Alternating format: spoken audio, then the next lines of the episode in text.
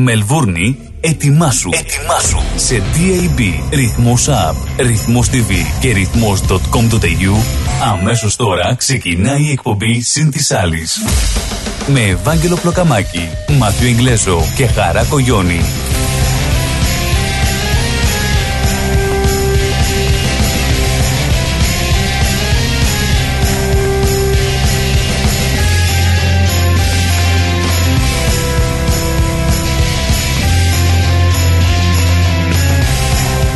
Καλησπέρα σας κυρίες και κύριοι.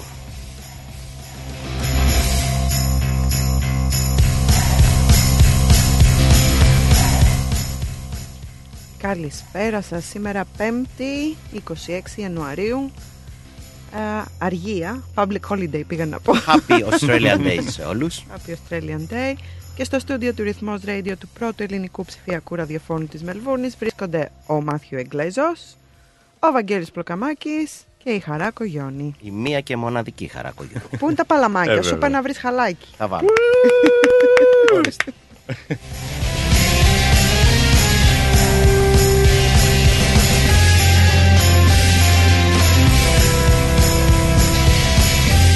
Είμαστε λοιπόν έτοιμοι να σας κρατήσουμε, να ξεκινήσουμε το Συν της Άλλης, μια εκπομπή που σας κρατάει συντροφιά κάθε πέμπτη από τις, 7, από τις 7 έως τις 9 το βράδυ για τη Μελβούρνη και την ανατολική μεριά της Αυστραλίας και από τις 10 έως τις 12 το μεσημέρι για την Ελλάδα.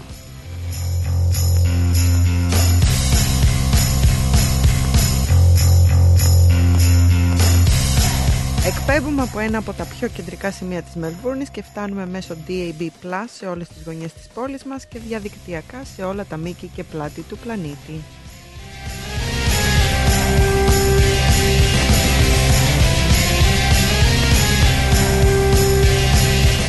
Μπορείτε όμως να μας ακούτε και από το site του σταθμού μας ρυθμός.com.au Εκεί μπαίνετε στο site μας, πατάτε το κόκκινο τριγωνάκι του play που βρίσκεται στην πάνω δεξιά γωνία και αυτό ήταν. Αν και νομίζω ότι απλά μπαίνοντας στο ρυθμός.com.au ξεκινάει από μόνος του. Αν δεν ξεκινήσει πατήστε το.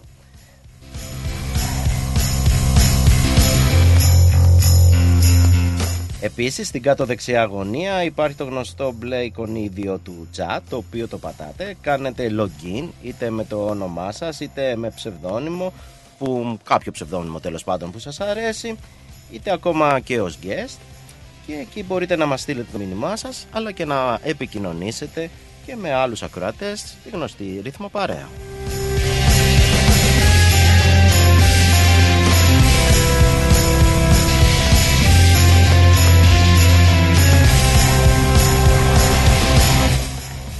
Μην ξεχάσουμε να αναφέρουμε ότι μπορούμε, μπορείτε να μας ακ- α, παρακολουθήσετε και μέσω της παραδοσιακής εφαρμογής TuneIn. Αναζητήστε μας ως ρυθμός Radio Melbourne και βάλτε μας στα αγαπημένα σας. Θα έχει μια καρδούλα κάπου εκεί. Μπορείτε Μεγάλη, επίσης... κόκκινη καρδούλα. Κόκκινη καρδούλα. Μπορείτε επίσης να κατεβάσετε και την εφαρμογή σε Apple ή Android συσκευές και μπορείτε να συνδεθείτε και με το ρυθμός TV Τόσο. που ναι, και να Σε μας λίγο θα δείτε και ανοίξουμε live τις και τις κάμερες κάμερες, για να έτσι για να μας μας καμαρώσετε. Μαζί το πάμε πιάσουμε. Λες να τσακωθούμε. Ε, δεν το πούμε. Θα δείξει. Καθώς και στις σελίδες μας στο facebook και στο instagram και φυσικά όπως είπε ο Βαγγέλης να μας στείλετε και το μήνυμά σας. Θα σας δώσει τον αριθμό ο Βαγγέλης σε λίγο. Α, έτσι. Έτσι.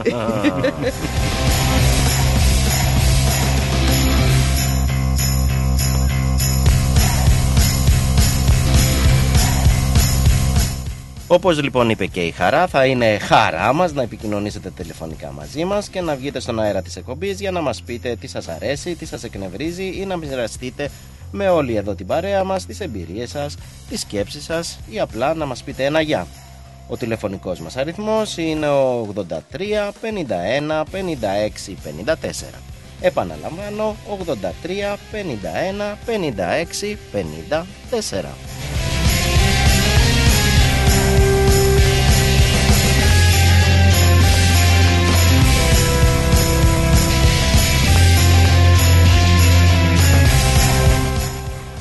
Good evening, everybody. You're listening to Rhythmos Radio, Melbourne's first digital Greek radio station.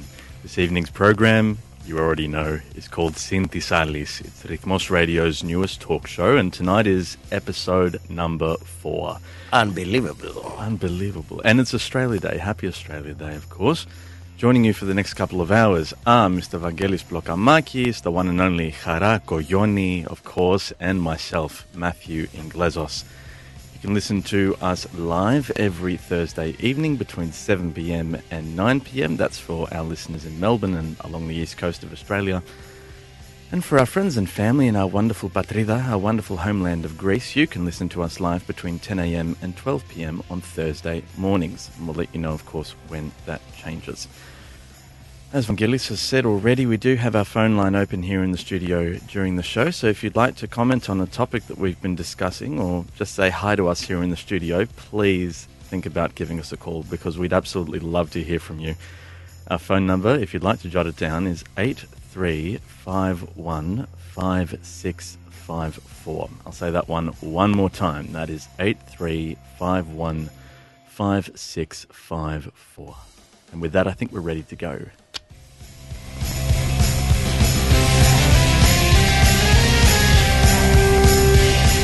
Η ώρα είναι 7 και 7 πρώτα λεπτά και ξεκινάμε συν της άλλης για τις επόμενες δύο ώρες. Συντονιστείτε, καθίστε αναπαυτικά και απολαύστε τη μουσική και τις συνεντεύξεις που ακολουθούν. Σε είδα ξανά, ίσον στα μαύρα ντυμένη. Πλατεία Μαβίλη, τέσσερις παρά Μαζί με ένα ψώνιο και οι δύο χαμένοι. Τρώγατε σάντουιτς Θολή ματιά, περίμενα λίγο πίσω από μια στάση. Φοβόμουν να βλέπεις μη μ' αντιληφθείς. Αν κι ήσουν χλωμή, ξενυχτισμένη Θεέ μου είχες μια λάμψη μαγική.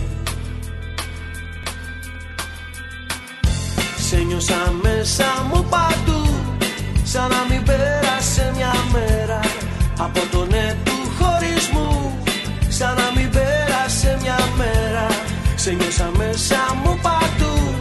Σαν να μην πέρασε μια μέρα Από το ναι του χωρισμού Σαν να μην πέρασε μια μέρα. Σε είδα ξανά. του κρατούσες στο χέρι σφιχτά Κι όμως έμοιαζες να ψάχνεις και να πιαστείς Θυμήθηκα τότε που μου δείχνες ένα αστέρι Και μου έλεγες φέρ το εδώ κάτω Αν μπορείς και ξέρεις εγώ Προσπάθησα ξέρεις να το φέρω κοντά Να τα αγγίξεις κι εσύ.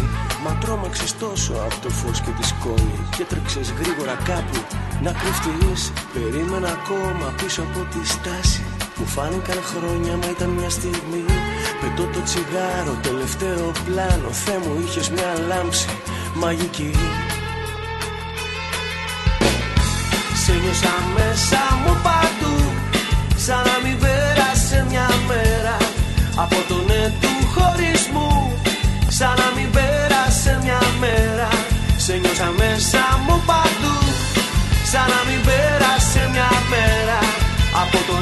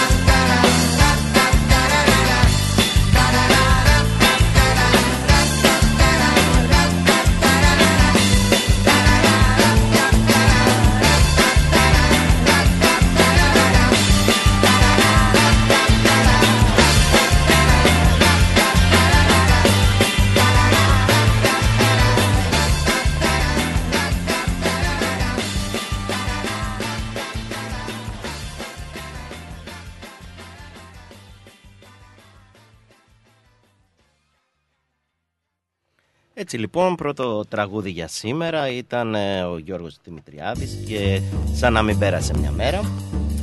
Ε, Πρώτο τραγούδι, Βαγγέλη, ναι. το θυμάμαι όταν ήμουν πενταήμερη. Πρόσεχε θα πεις. Δεν, δεν λέω πο- πριν πόσα χρόνια ήταν Πριν η πολλά, πενταήμερη πολλά που χρόνια. πήγαμε. Όχι πριν πο- πο- πο- πο- πολλά πολλά, εντάξει. Όποιος ψάξει πότε βγήκε το τραγούδι θα καταλάβει. καταλάβει.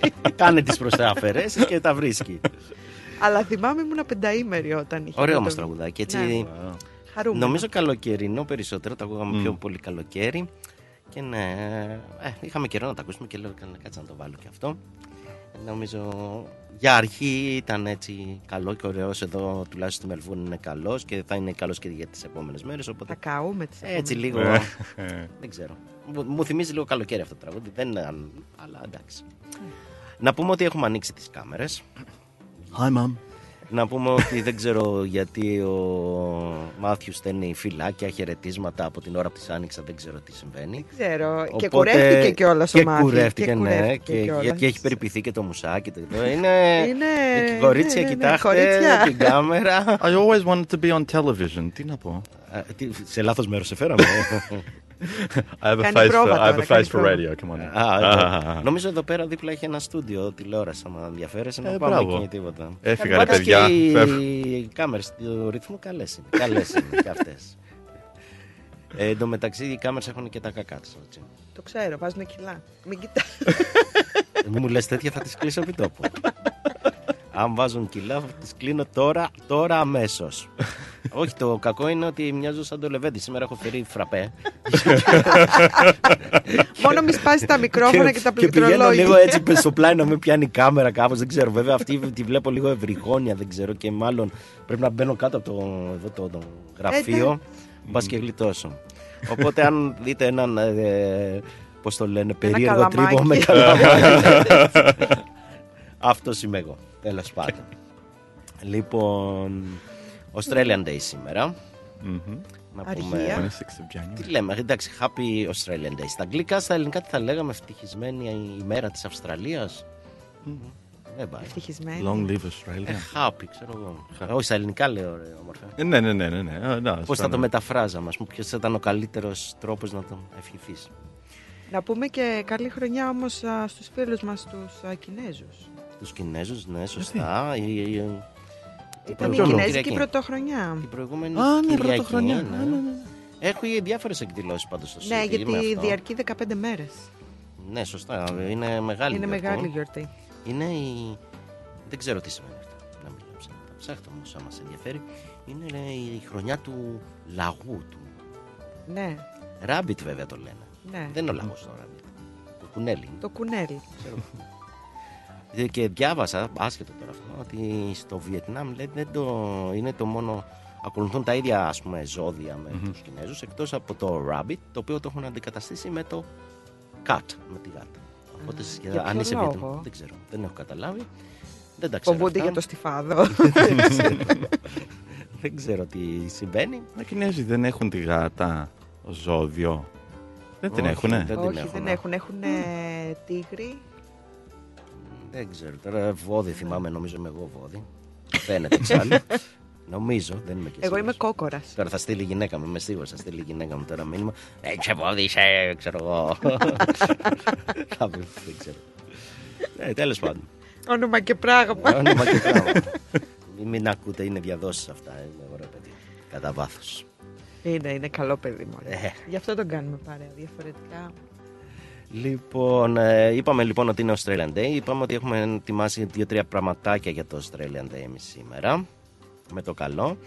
Ε, μ, σε καμία ωρίτσα πε- μετά τις 8 θα είναι και μαζί μας εδώ ο δημοσιογράφος, ο κύριος Κώστας Καρα- Καραμάρκος, να συζητήσουμε με το συγκεκριμένο θέμα.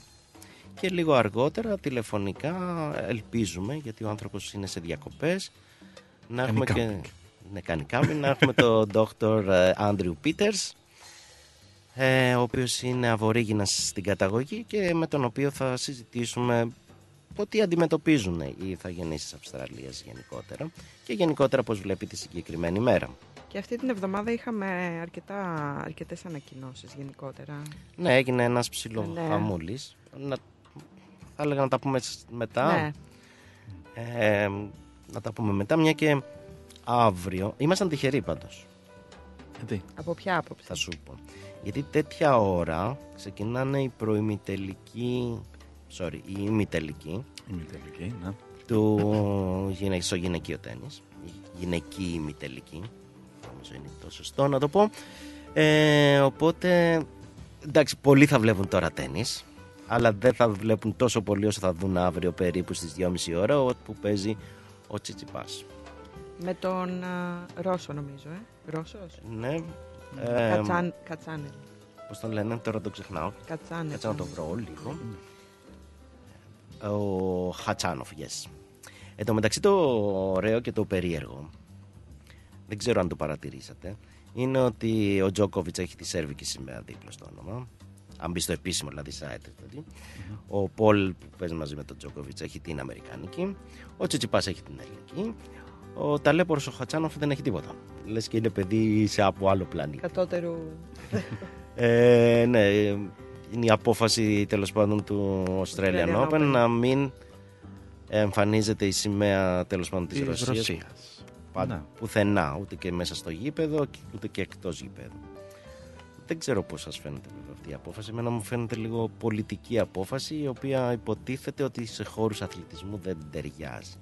Θα συμφωνήσω Δεν μαζί παίρνω σου. θέση αν είμαστε υπέρ ή κατά του πολέμου ή Όχι, σε καμία υπέρ ή κατά περίπτωση, της Ρωσίας, αλλά... είναι μια πολιτική για μένα απόφαση και μια πολιτική ενέργεια η οποία δεν ταιριάζει με αθλητικά γεγονότα. Δεν ξέρω εσύ πώς το βλέπεις Μάφη, γιατί βλέπω ότι με κοιτάς, με... θες να μου κάτι να μου φέρεις στο μικρόφωνο, δεν ξέρω. Όχι, νομίζω ότι ο καθένας ο παίκτης πρέπει να επιλέξει εντάξει, αν θέλει να εμφανιστεί η σημαία του ή όχι. Γιατί τώρα, χωρίς τη σημαία της Ρωσίας, πρέπει, ε, είναι, how do I say this, they end up being neutral players without a country, Ε, ναι, without αυτό. a nationality. κάτι Αυτό το τέτοιο. είχαμε δει και ποτέ ήταν σε κάποιους Ολυμπιακούς αγώνες πάλι είχε γίνει αυτό με τη σημαία Με της τη, Ρωσίας. με της Ρωσίας ή της Συρίας. Δεν Είχε θυμάμαι. γίνει νομίζω και με τη Ιουγκοσλαβία κάποια εποχή, όταν ήταν έτοιμη να διαλυθεί η Ιουγκοσλαβία, που είχαν βάλει μια, νομίζω τον Ολυμπιακό να, τη Ολυμπιακή Επιτροπής, δεν θυμάμαι τώρα το. Και κάποια άλλη πάλι ε, στιγμή που είχε μια πιο ουδέτερη για τη Ρωσία, αν θυμάμαι καλά. Τώρα όμως δεν εμφανίζεται τίποτα. Τουλάχιστον το Australian Open, ξέρω του Χάκ.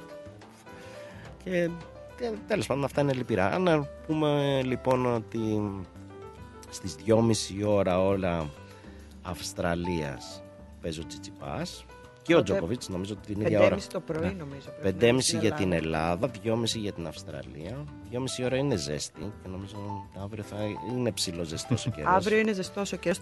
Το Σάββατο είναι πάρα Το πολύ. Σάββατο θα καίει ο κόσμος ναι.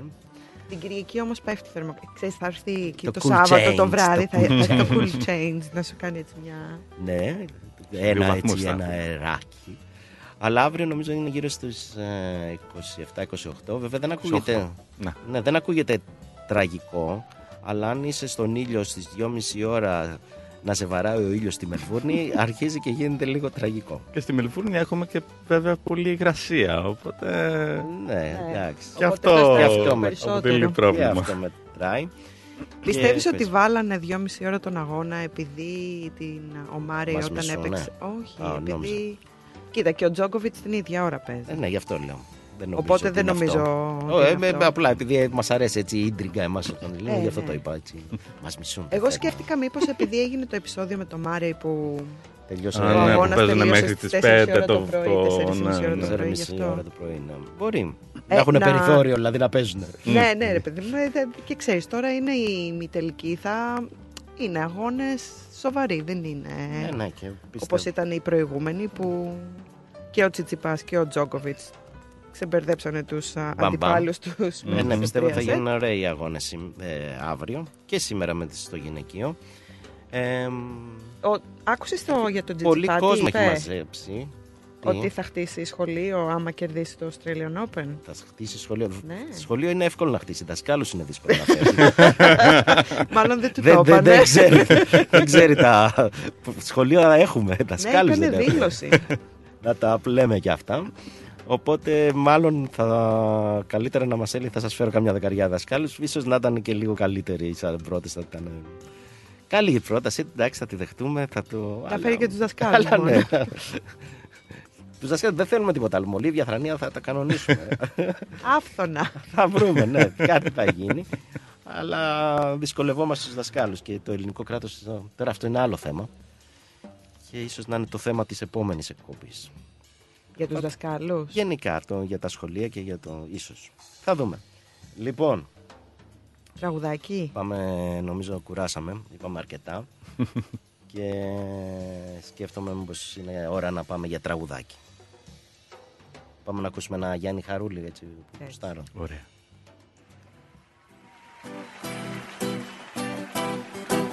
Σου μιλώ και κοκκινίζεις τι να φανταστώ Όσο θα μπεις το σποράκι τόσο βγάζει ανθό.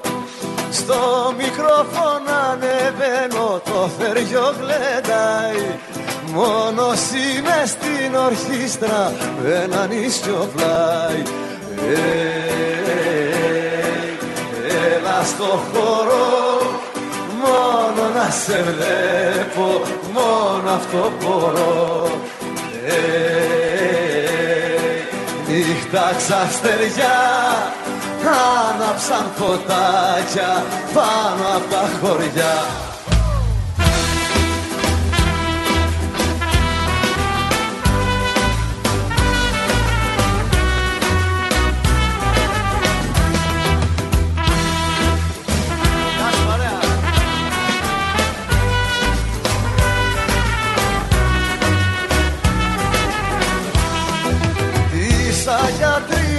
τριάδας ήρθαν μέρες νερότες Ο χωριό το μουρέζι χορεύει από προχτές.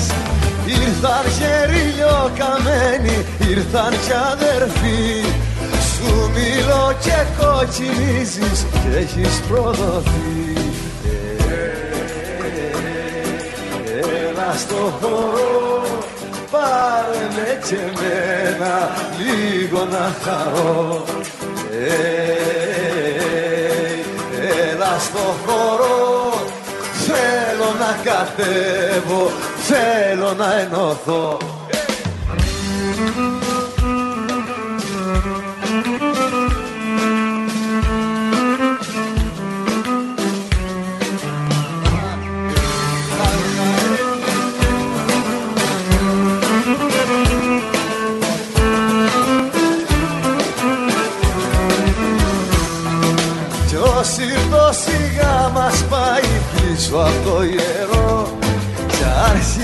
αρχινάς να κοκκινίζεις πιο πολύ θαρώ Μα εδώ δεν είναι βλέμμα ξένο κανένος Μήπως είμαι εγώ ξένος και ο μακρινός;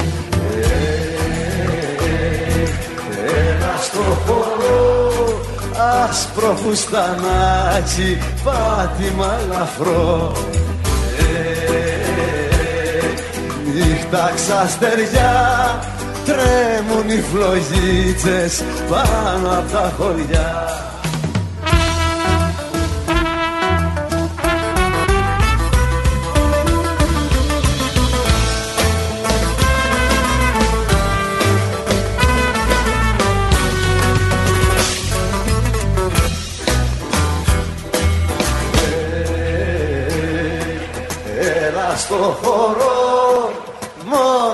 σε βλέπω μόνο αυτό μπορώ. Ε, Νύχτα ξαστεριά τρέμουν οι φλογίτσες πάνω από τα χωριά. Νιόνιος. Ρυθμός Μελβούρνη.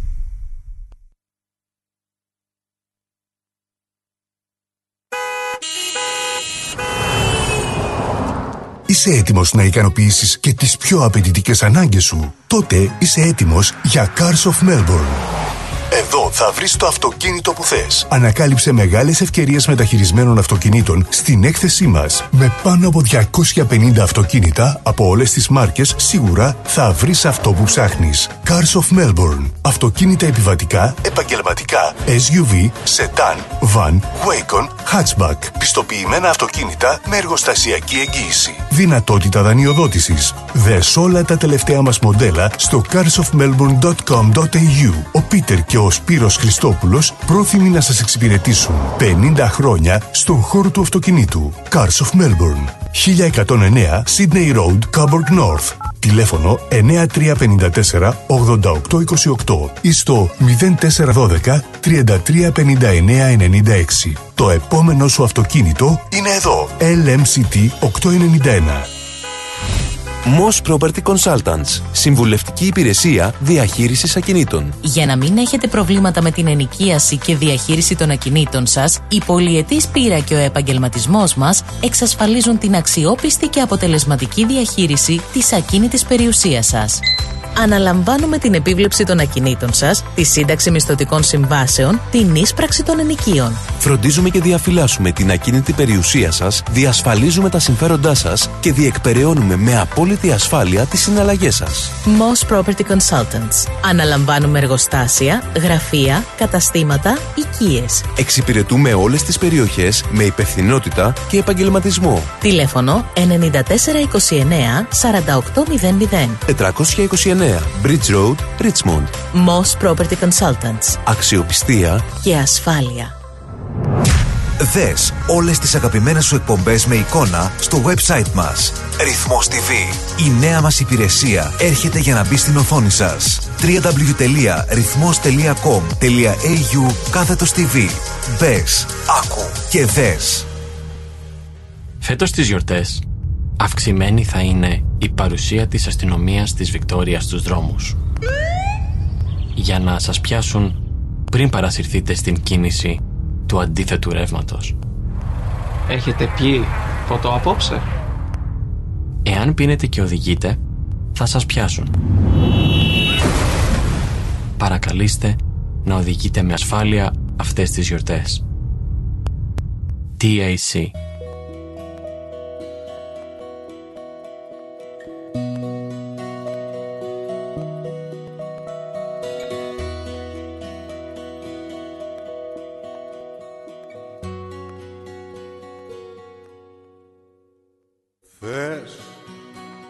καλά, να μην πονάω, θες Να σε μακριά και να μοιράζει στιγμές. Που είχα κρατήσει για να σε έχω, θες. Να μη σου λέω πως αγαπάω να ζω. Και να ξεχνάω τα αρώμα σου, θες. Να μην υπάρχω στα όνειρά σου ποτέ. Να μην ακούω της καρδιάς μου τη φωνή να της κρατήσω. Μια γονίτσα να κρυφτεί. Να μην λυπάμαι που σε χάνω ξαφνικά. Να μην φοβάμαι που η ανάγκη μας νικά. Να μην αγγίξω την αλήθεια σου ξανά. Να μην πονέσω με το τέλος, με το τέλος που πονά. Πες να γίνω μέσα στον κόσμο αυτό που έφτιαξες να ζω. Να με καθρέφτεις της δικής σου λογικής. Που θα σε βλέπει και θα λέει ό,τι πεις. Να ψάξω αλλού το άλλο μου μισό. Αυτό που πάντα μ' άφηνε μισό. Να με καθρέφτεις όλα αυτά που εσύ θα θες. Μα αν το μπορώ ποτέ δεν ρώτησες.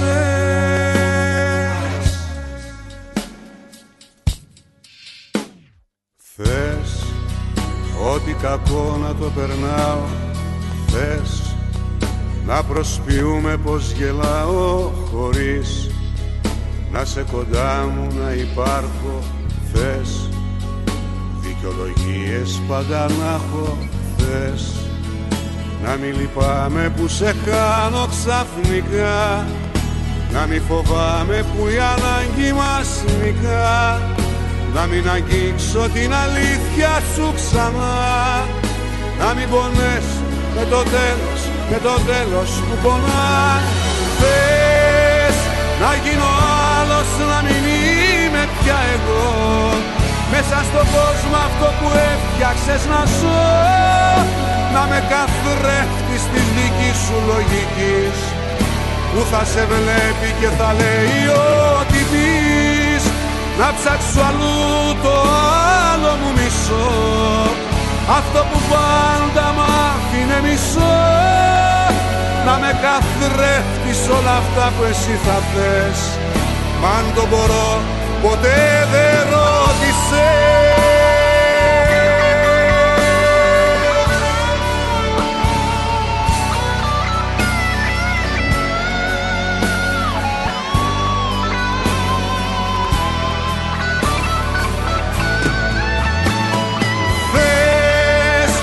ψάξω αλλού το άλλο μου μισό.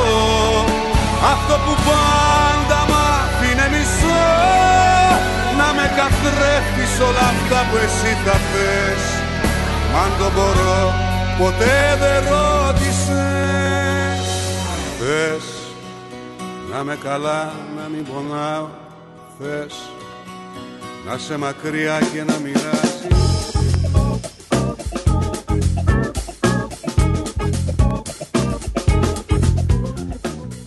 Να κάνουμε μια μικρή διόρθωση. Ότι ο Τζόκοβιτ παίζει στις 7.30 και όχι στις 2.30. Το ξέρω, αλλά έπρεπε να το πω γιατί μας το έστειλε ακροατής. Ευχαριστούμε πάρα πολύ, Κονχατζή. 7.30. Εγώ το είδα στις 2.30 είναι η αλήθεια. Όχι, και εμένα μου έκανε Ναι. εντύπωση. Δεν μπορεί να παίζουν. Δεν την γινόταν ίδια να ώρα. παίζουν στο ίδιο γήπεδο την ίδια ώρα. Ναι, κάτι δεν πάει. Οπότε 7.30 ώρα λοιπόν. Οπότε παραπληροφόρηση. Παραπληροφόρηση. Είμαστε- Fake news. Είμαστε, πώς το λένε, φωλιά παραπληροφόρησης εδώ πέρα, εντάξει. Λοιπόν, ε, να στείλουμε κάποια χαιρετίσματα νομίζω. Γεια σου, μαμά. Έτσι κι αλλιώς μόνο η μαμά μου μας... Θα αρχίσω να κλαίω. όχι, καλά. Έχουμε εδώ πέρα έχουμε αρκετά μηνύματα σήμερα. Εγώ καταρχήν, μια και μ, λέμε αυτά, ε, σήμερα ως γνωστόν ε, γίνονται και μ, τελετές, ε, πώς το λένε, για Τι; πολιτογράφηση τέλος πάντων, Αυστραλία. Α, γιατί είναι. Για να πάρεις την Αυστραλιανή υπηκότητα, δεν να το πω έτσι, γιατί δεν μου έρχεται τώρα. Νόμιζα ότι θα έλεγες γίνονται τελετές βουντού. Φουντούκες, όχι. Τραπεζάκι εδώ. όχι. Ναι, και ήθελα να πω τα συγχαρητήριά μου στο φίλο μου τον Γιώργο και τη Σοφία που σήμερα γίνανε Αυστραλοί πολίτες. Τη μέρα της Αυστραλίας. Γίνανε και τα Αυστραλοί πολίτες. Citizenship ceremonies. Συγχαρητήρια, Τώρα καταλαβαίνω παιδιά. τι θες να πεις. Συγχαρητήρια. Α, δεν το έχεις καταλάβει εσύ. ε; Ναι, Ε, ναι, ούτε μόλις εγώ το έτσι που το κατάλαβα. είπα. Ε, ε. Και στα ελληνικά που το είπα, ούτε εγώ το κατάλαβα. Θα σου Δεν πω την πειράζει. απαρτία Γι' μου. αυτό και εγώ Μεταφράζω. το κοίταξα λίγο περίεργα. Λέω τι τελετές γίνονται. Βοντού, τέλος πάντων. ναι, ότι τέλος πάντων να πω συγχαρητήρια στα παιδιά και. μ, Ξέρω εγώ τι λέμε, ε, καλοί στρατιώτες τώρα. Τι, τι λέμε. Όχι, δεν πάμε στρατιώτες. Καλή πολύ. Καλοί πολίτες, τέλος πάντων. Και με Ακούγεται. το διαβατήριο, ξέρω εγώ. Και με το διαβατήριο στο χέρι. Και στα δικά μας, θα πω εγώ. και μάλλον και Ε, βλέπεις- στα δικά μου. Και στα Του δικά χρόνου. σου, σωστά, και τα στα δικά σου. Βλέπεις όμως ότι υπάρχουν και πράγματα τα οποία δεν μπορείς εύκολα να τα. εκ- Είναι μεγάλη να δώσεις διαδικασία. Ευχές, να δώσεις τέτοια Ναι. πράγματα. Είναι μεγάλη διαδικασία πάντως για να πάρεις την Αυστραλιανή υπηκότητα, έχω να πω. Ε, Πολλά χρόνια θέλει. από τη στιγμή που θα πάρεις τη μόνιμη τη βίζα, ε, θέλει τέσσερα χρόνια. Όπα. Εκτός αν είσαι... Αν κατοικείς πιο πριν, οπότε πρέπει να συμπληρώσεις μόνο ένα χρόνο σε μόνιμη βίζα. Πρέπει να φέρουμε έναν migration agent να μας μιλήσει για όλες Μμμ. τις αλλαγές της βίζας. Do it. Θα το κανονίσουμε. I just don't remember ever having to go through all this Νομίζω είναι process ένα to become an ενδιαφέρον Australian θέμα και- citizen. Αφού, εδώ, γε- εδώ δεν γεννήθηκα. Ναι, γεννήθηκα. Έκανα πλάκα. Μην παίζεις με, Συγγνώμη, ρε παιδί. μην Μιλάμε, ρε παίζεις παιδί με μου, τον στο πόνο μικρόφωνο. μας. Μην παίζεις με τον πόνο μας. Πάντως το ότι. Συγγνώμη. Πάντως το συγγνώμη. ότι κάποιος γεννιέται εδώ δεν σημαίνει ότι θα γίνει Αυστραλός πολίτης. Να τα λέμε και αυτά. Ε, νομίζω ότι γίνονται Αυστραλοί πολίτες, ακόμα και αν οι γονείς σου έχουν ε, προσωρινή βίζα, μπορείς να γίνεις Αυστραλός πολίτης μετά τα 18. Α, μπορεί. Εσύ είσαι 18. Καλά, εδώ θα Δεν θα πω θέλουμε- την ηλικία μου εδώ, ρε παιδιά. Αυτό είναι, αυτό είναι μυστικό, συγγνώμη. Α, Μυστικό να το έχεις πρέπει. Είναι μυστικό, οκ. λοιπόν, ε, να πάμε να πούμε πριν ε, από όλα και τα λοιπά και τα λοιπά, να πούμε ε, τα καλά με- ε, νέα της ημέρας, ας το πούμε έτσι. Της ημέρας. Της ημέρας, της νύχτας, δεν ξέρω. Ε, Τα καλύτερα νέα είναι αυτά που έρχονται από τον τόπο σου, έτσι δεν είναι; Κοίταξε, τα καλύτερα νέα είναι να υπάρχουν άνθρωποι εκεί έξω που ενδιαφέρονται για τον τόπο τους και προσπαθούν για την πρόοδο του τόπου τους. Και να πούμε λοιπόν, να σε ταξιδέψω περίπου 20.000 χιλιόμετρα μακριά, Αχ, πήγαινε. να σε πάω Πήγαινε κατά με τη όπου θέλεις, Δυτική πλοκαμάκι. Κρήτη και μ, εκεί υπάρχει λοιπόν ένα μικρό χωριό με ανυπόταχτους κατοίκους Οχ, οχ, οχ. που κάνουν ωραία πράγματα. Εντάξει. Κριτικό χωριό. με, με, με, με, με προσέχεις. Πάμε λοιπόν εκεί στο, σε ένα χωριό που λέγεται Πλοκαμιανά. Τυχαίο, μην νομίζεις. Τυχαίο. μην νομίζεις. Να πάμε να συναντήσουμε Χαρόδες το πλένα. Μανώλη τον Μπλοκαμάκι. Τυχαίο. Τυχαίο. Πάλι.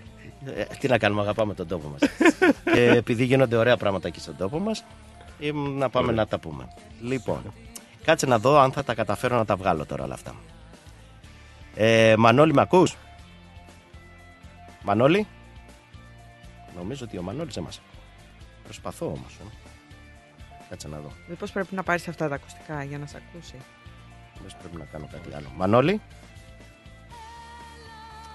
Αχ. Νομίζω πάμε να Τεχνικά ακούσουμε. προβλήματα. Τεχνικά προβλήματα. Κάτσε να βάλω το τραγουδάκι να παίζει. Δεν μ' αρέσει άλλους να κοιτάζω Μ' ακούς Μανώλη; Ναι.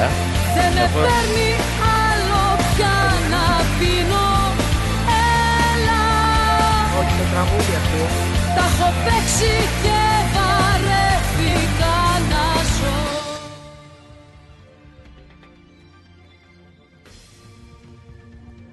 Νομίζω ότι δεν είναι εύκολη η επικοινωνία. Θα το κόψω λίγο και θα ξανά προσπαθήσω να ξαναπάρω. Συγγνώμη Μανώλη, δώσε μου λίγο χρόνο. Πως με είδαν ωραία και κεφάτη Να χορεύω με έναν τύπο που έχω κάτι. Που να ξέρουν πως δεν έχεις κλείσει μάτι. Με τα ρούχα πέφτεις μόνη στο κρεβάτι. Μια εικόνα είναι μόνο μια απάτη. Του είπαν οι φίλοι πως σε είδανε ωραία και κεφάτι Να χορεύεις με έναν τύπο που έχεις κάτι. Που να ξέρουν πως δεν έχω κλείσει μάτι. Μια εικόνα είναι μόνο μια απάτη. Με τα ρούχα πέφτω πάνω στο κρεβάτι. Του είπαν οι φίλοι Του είπαν οι φίλοι πως σε είδανε ωραία και κεφάτι Έλα Και συχάθηκα να διασκεδάζω. Έλα Δεν μ' αρέσει άλλους να κοιτάζω. Έλα Δεν με παίρνει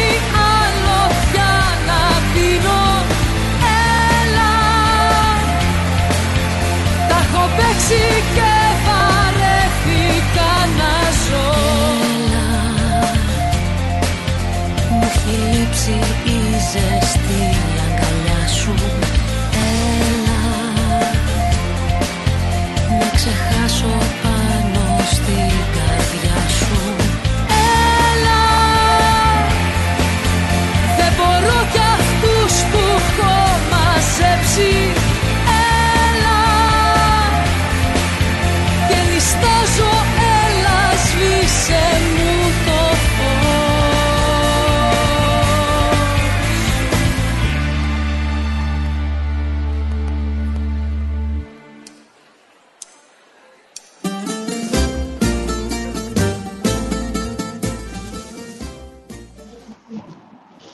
ακούς τώρα.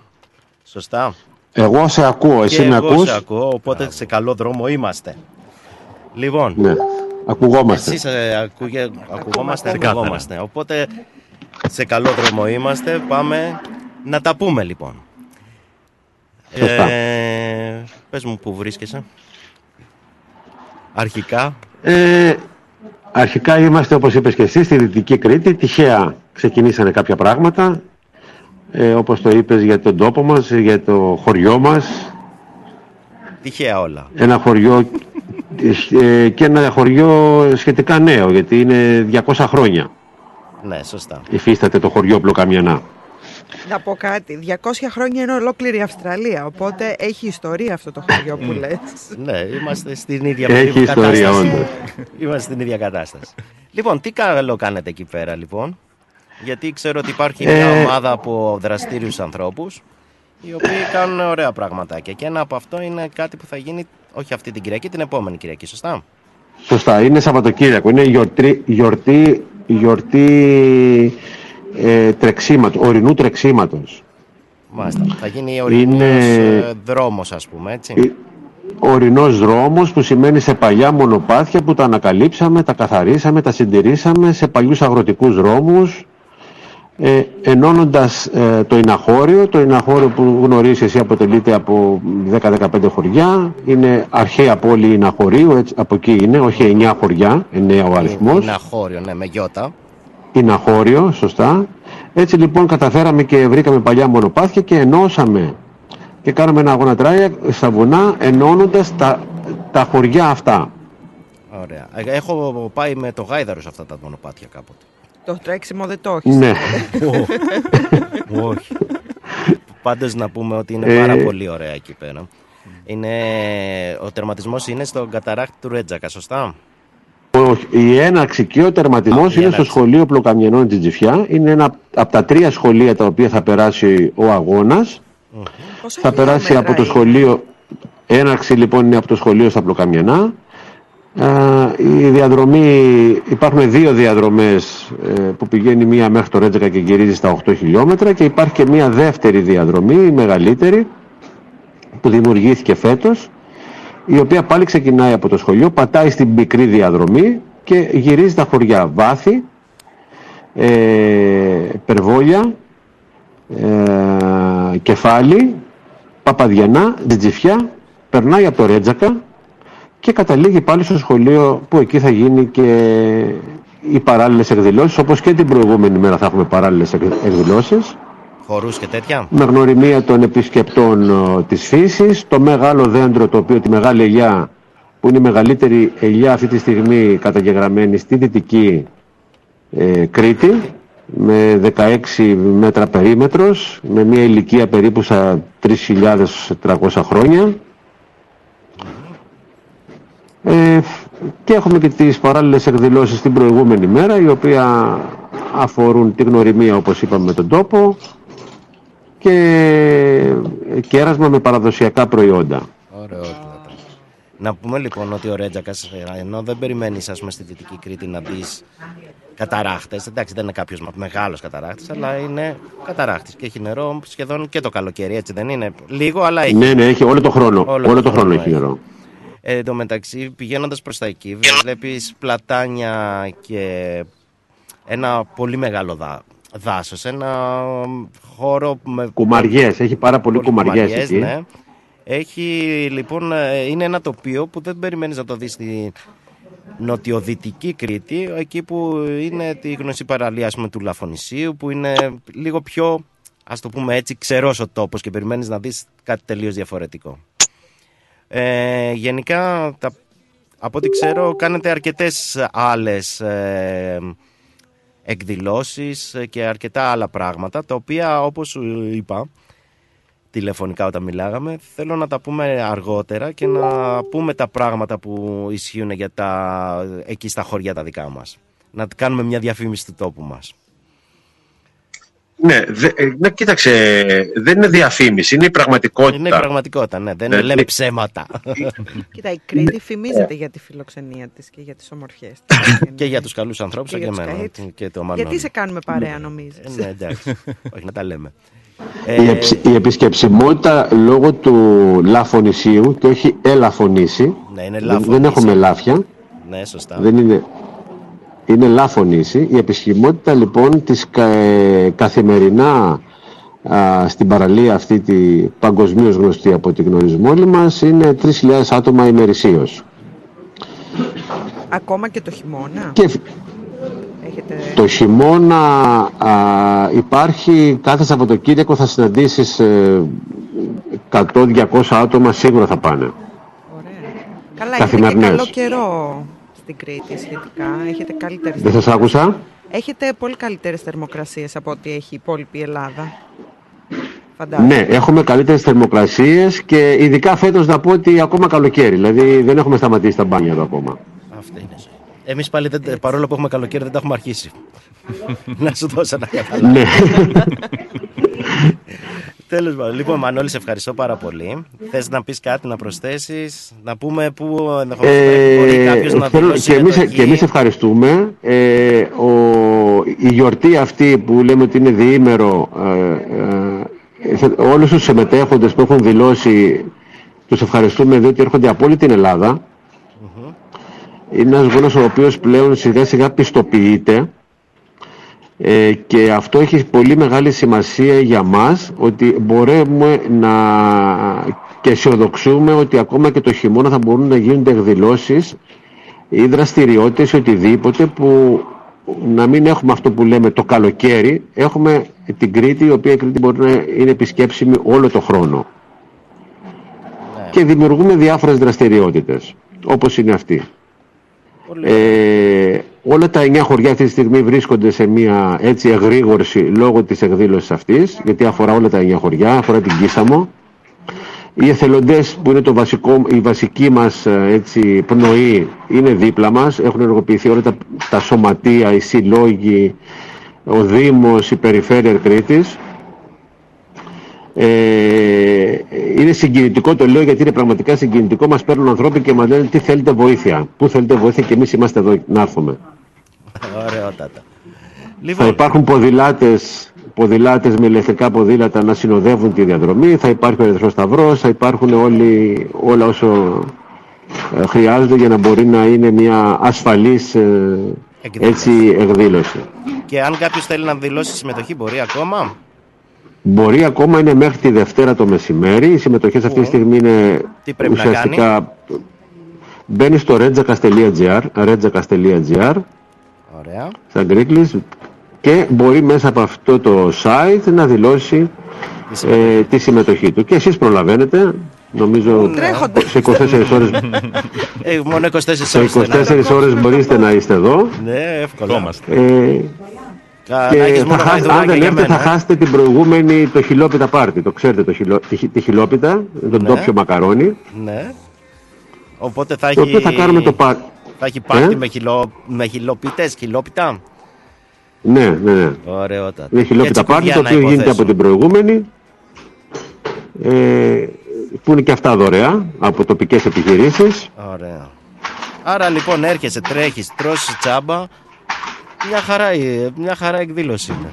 Πάντως α, Ναι. στο website που κοιτάζω τώρα οι διαδρομές Ναι. φαίνονται υπερτέλειες. Ναι, ε, ε, Είναι έχουν μέσα κάνει στη πολύ φύση. ώρα δουλειά τα παιδιά και έχουν φτιάξει και τα μονοπάτια εκεί πέρα. ε, Γενικά, ναι. Θα, πιστεύω θα τα ξανασυζητήσουμε με τον Μανώλη γιατί είναι λίγο περιορισμένο σήμερα η, η ώρα μας για να πούμε πολλά πράγματα για την περιοχή μας. Μια υπέροχη περιοχή που θα ήταν ωραίο και πολλοί Αυστραλοί να πάνε να την επισκεφτούν. Επισκέφτονται αρκετοί την Κρήτη, επισκέφτονται αρκετοί τα Χανιά, αλλά λιγότεροι πηγαίνουν προς τα εκεί. Και ε, αξίζει πραγματικά γιατί και ε, ωραίους ανθρώπους θα βρεις και ε, καλό φαγητό θα βρεις και υπέροχες παραλίες, ίσως τις, από τις καλύτερες της Ευρώπης και πράγματα και περπάτημα μπορείς να κάνεις. Υπάρχουν, ε, συμ- πώς το λένε, μονοπάτια που ε, ε, τα έχουν φτιάξει τα παιδιά. Υπάρχουν ε, ο, ε, ο ευρωπαϊκός, το ευρωπαϊκό μονοπάτι που περνά από εκεί. Το ε4. Το ε4. Οπότε, άμα σου αρέσει η φύση, είναι το ιδανικό μέρος για να περάσεις τις διακοπές σου. Λοιπόν, Μανώλη, σε ευχαριστούμε πάρα Όντως. πολύ. Εμείς ευχαριστούμε, να είστε καλά, Θα τα χαιρετίσματα πούμε στην ομογένεια κάτω. Σε πολύ λίγο καιρό. Να πούμε ακόμα περισσότερα. Σε ευχαριστώ Να είστε πάρα καλά. πολύ. Λοιπόν, για χαρά. Να είστε καλά. Ευχαριστώ και εγώ. Και εγώ, και εγώ. Για χαρά. Ναι.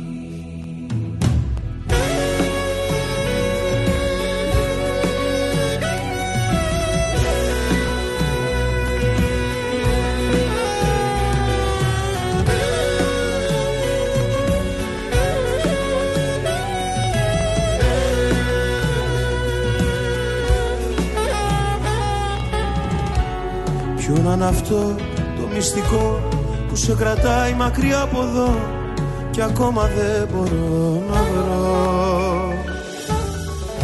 Μέτρα ώρες και στιγμές για όσα έσβησες το χθες για αυτά που κρύβεις και δεν λες. Χάνομαι μέσα μου κι εγώ.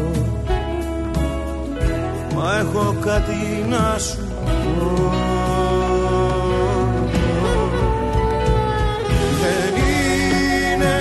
έτσι αγάπη να μπλέκει με το δάκρυ να σε πονάει τόσο βαθιά.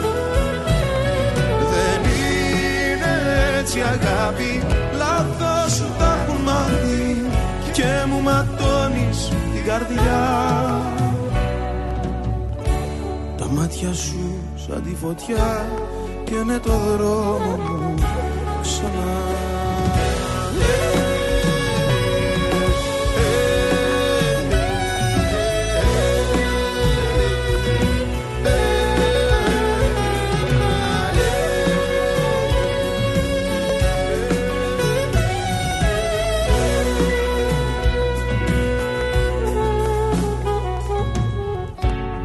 Πάλεψα μέσα μου καιρό. Πέρασα γη και ουρανό Για να μπορώ να σ' αγαπώ. Έδωσα σώμα και ψυχή Για να κερδίσω μια στιγμή. Μα την αρνήθηκες κι αυτή. Χαθήκαμε με τον καιρό Μα είχα τόσα να σου πω Δεν είναι έτσι αγάπη Να μπλέκει με το δάκρυ Να σε πονάει τόσο βαθιά. Δεν είναι έτσι αγάπη Λάθος σου τα έχουν μάθει Και μου ματώνεις την καρδιά. Τα μάτια σου σαν τη φωτιά Και είναι το δρόμο μου ξανά Ρυθμός Μελβούρνη. Μην πας πουθενά. Σε λίγα λεπτά θα ακούσεις αυτό. Πού να γυρνάς Πού να σκορπάς Πώς τα φιλιά σου δίνεις Αυτά που εγώ σου είχα μάθει Ρυθμός DAB+. Τα καλύτερα έρχονται σε λίγο. Ρυθμός DAB+. Τα πλούσια χρώματα της Ελλάδας. Η πλούσια ιστορία της. Ο φυσικός πλούτος της. Όλη η ελληνική έμπνευση αποτυπωμένη στα πιο stylish κοσμήματα. Γκρέτζιο. Η ελληνική μάρκα ρολογιών και κοσμημάτων Γκρέτζιο που ξεχωρίζει στην ελληνική αλλά και τη διεθνή αγορά ήρθε τώρα και στην Αυστραλία με σχέδια κοσμημάτων από χρυσό, ασίμι καθώς και ρολόγια εξαιρετικής κατασκευής από ανοξίδωτο ατσάλι. Οι συνδυασμοί που μπορείτε να πραγματοποιήσετε φορώντας τα κοσμήματα Γκρέτζιο θα σας συνοδεύσουν σε κάθε περίσταση, δημιουργώντας ένα μοναδικό στυλ που θα συναρπάσει. Γκρέτζιο. 51 Portman Street, Oakley. Τηλέφωνο 03 95 63 33 08. Instagram Γκρέτζιο Australia. Ανακαλύψτε φέτος τα πιο stylish γυναικεία κοσμήματα τη σεζόν από την Γκρέτζιο. Η ώρα είναι 8. Η ώρα στην Ελλάδα είναι 11 το πρωί.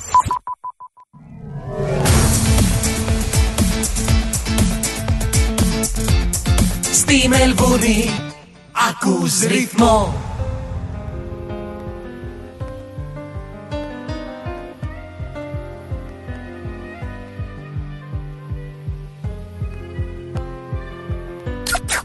Ακούς ρυθμό DAB+. Το μόνο ελληνικό ραδιόφωνο στα DAB. Μια συγγνώμη μου λες πως δεν σβήνει Τα λάθη που γίναν καιρό Πως το τραύμα ακόμα πονάει Και φταίω για όλα εγώ Εθισμένο στους δρόμους γυρνάω Σε ψάχνω κι εσύ πουθενά. Όσο θα θέλα απόψε να κλείσω Το τραύμα που τόσο πονά. Το ξέρω πως φταίω Συγγνώμη σου λέω Μη φεύγεις σε παρακαλώ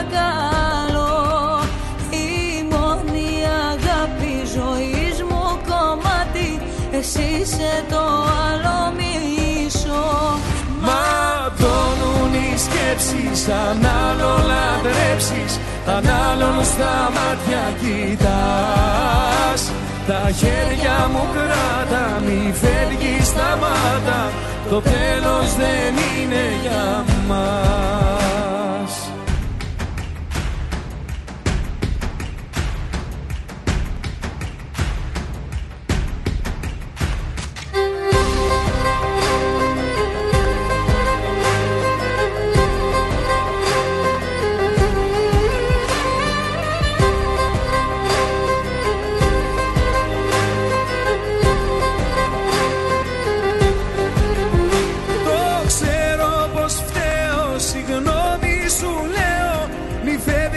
σε παρακαλώ Η μόνη αγάπη ζωής μου μισό Ματώνουν οι σκέψεις Αν άλλο λατρέψεις Αν άλλον στα μάτια κοιτάς. Τα χέρια μου κράτα Μη φεύγεις σταμάτα. Το τέλος δεν είναι για μας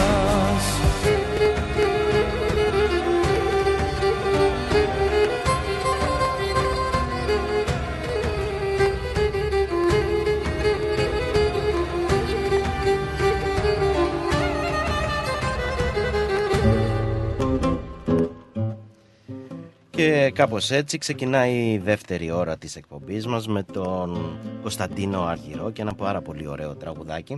Μου αρέσει αυτό το τραγούδι, δεν ξέρω αν σας αρέσει και εσάς. Ε, μου, μου κουνάς το κεφάλι, τι, τι, ποιος σας ειδήσει, τέτοια, μου κρατάς μούτρα. μου κρατάει μούτρα η χαρά, εντάξει δεν πειράζει. Ε, Θα το ξεπεράσεις. Λοιπόν, να πω δύο-τρία πραγματάκια. Κάτσε να τα βάλω σε τάξη. Καταρχήν να πω ότι να ζητήσω συγγνώμη από την κυρία Αντριάννα αν θέλεις, α μας ξαναπάρει τηλέφωνο, γιατί έψαχνα τα ακουστικά. Κυρία Αντριάννα, εμείς εδώ πέρα είμαστε. Ο κονσολιέρης είναι λίγο ανειδίκευτος ακόμα, το παλεύει όμως οπότε αν ε, Μαθαίνει. θέλετε ξανά πάρτε μας τηλέφωνο γιατί ε, δυστυχώς έχασα την ε, γραμμούλα σας να πούμε ότι ακούμε συν της άλλης μια εκπομπή που ακού, την ακούτε βέβαια στο Ρυθμός Radio κάθε πέμπτη από τις 7 ως 9 ε, πώς το λένε, ώρα Μερβούρνης και από τις 10 έως τις 12 Ώρα Ελλάδας. ώρα Ελλάδας. Και όπως ε, είχαμε πει και στην πρώτη ώρα της εκπομπής, θα έχουμε ένα μικρό αφιέρωμα στο Australia Day, την ημέρα της Αυστραλίας. Και γι' αυτό το λόγο έχουμε και μαζί μας τον δημοσιογράφο, τον Κώστα τον Καραμάρκο, εδώ στο στούντιο, παρείτσα μας, για να μας βοηθήσει πάνω σε αυτό το θεματάκι, να πούμε και λίγο... Καλησπέρα λοιπόν Κώστα. Καλησπέρα Βαγγέλη, χαρά, Μάθιο, ευχαριστώ για την πρόσκληση και τιμή μου Πιο κοντά, Κώστα, μιλάω. να κάνουμε την κουβέντα για αυτή τη μεγάλη μέρα που είναι σε περίοδο μετάβασης και που δεν ενώνει την Αυστραλία. Μια Αυστραλία που προέκυψε μέσα από συμβιβασμούς και δημοψηφίσματα και τότε πριν δημιουργηθεί η Ομόσπονδη Αυστραλία το 1901 την πρωτοχρονιά ε, υπήρχαν ε, μεγάλες διαιρέσεις. Η μεγάλη αντιπαλότητα τότε ήταν όταν πήγαν οι επικίες και ή- ήταν να αποφασίσουν σε δημοψηφίσματα αν θα ενωθούν και θα κάνουν ομόσπονδη χώρα ή αν θα μείνουν ξεχωριστές πολιτείες, dominions, ε, η αντιπαράθεση παίχτηκε σε δύο επίπεδα τότε.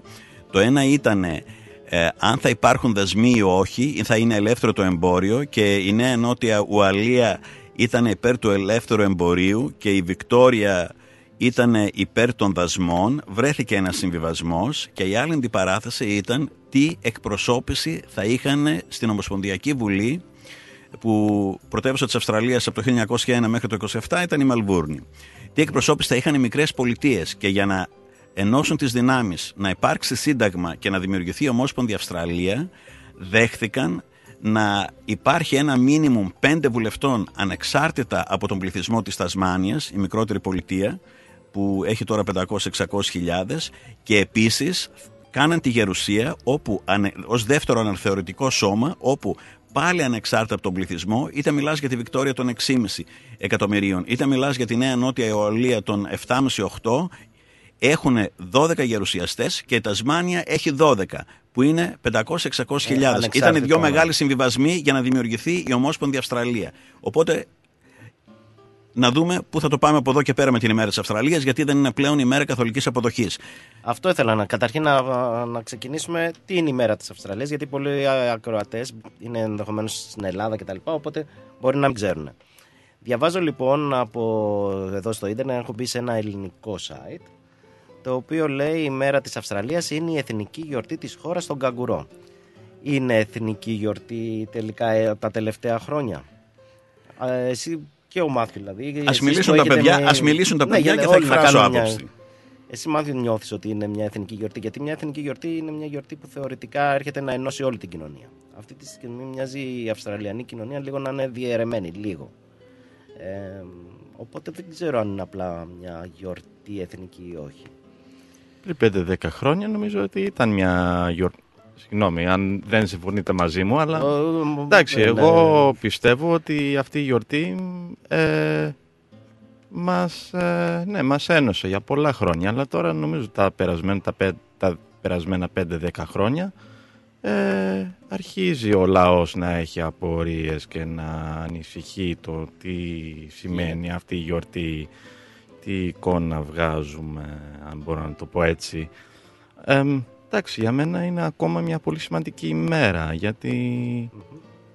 Εντάξει, η Αυστραλία είναι- είναι η καινούρια μας η πατρίδα για όλους μας και εγώ, εντάξει, είμαι, ε, δεν είμαι παιδί μεταναστών, αλλά εντάξει, είμαι το εγγονός μεταναστών και επέλεξαν αυτή την χώρα Για να... να- έρθουν να κάνουν μια καινούργια αρχή. Και αυτό γιορτάζω Ωραία. τέτοια ημέρα. Αυτό από μένα. Απλά υπάρχει αυτή τη στιγμή, αυτό λέω, είναι, υπάρχει μια συζήτηση για το κατά πόσο. Α πούμε, μου έκανε εντύπωση που διάβαζα ότι στο Sydney αρκετές pub δεν γράψαν Australian Day αυτές τις μέρες, γράψαν ένας ε, public holiday που κάτι δείχνει. Και η Τασμανία, από ό,τι διάβαζα, σταμάτησε τις... Τώρα πρέπει πάλι να το πω και πριν μπερδευόμουν. τις τελετές υπηκότητας Μπράβο. ε, τη μέρα της Αυστραλίας. Μοιάζει, είναι έτσι Κώστα, μοιά- ε, μοιάζει λίγο η κοινωνία Ε, να είναι διαιρεμένη Η τώρα. Αυστραλία έχει τρεις πολιτισμικές ρίζες. Υπάρχουν τρεις πράξεις γέννησης που συνυπάρχουν το 2023.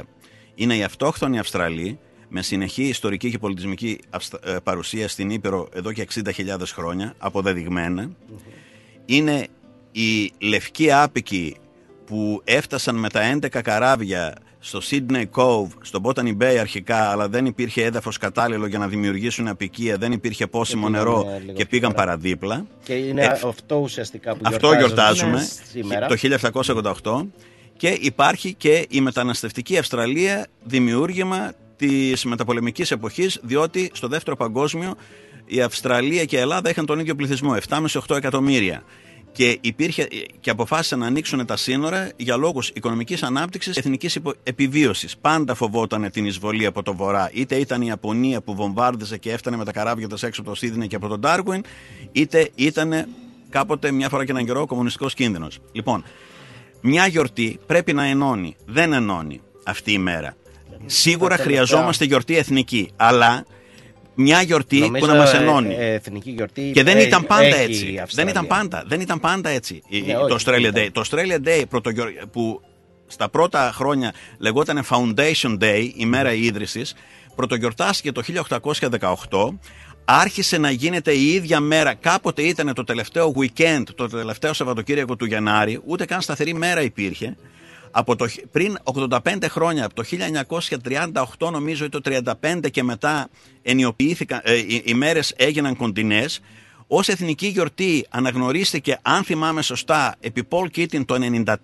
Το 94 ξέρω και εγώ. Είναι Λοιπόν, εθνική γιορτή ακριβώς. από το 94 και μετά. Ότι χρειαζόμαστε γιορτή, χρειαζόμαστε. Αλλά θα μπορούμε να βρούμε μια άλλη μέρα. Θα μπορούμε να βρούμε μια άλλη μέρα. Γιατί αυτό που εμείς γιορτα... χρειαζόμαστε μια μέρα όπου δεν θα τη δέχονται οι αρχικοί κάτοικοι, αυτό που λένε First Nations, τα πρώτα έθνη, ως ημέρα εισβολής και εκτόπισης.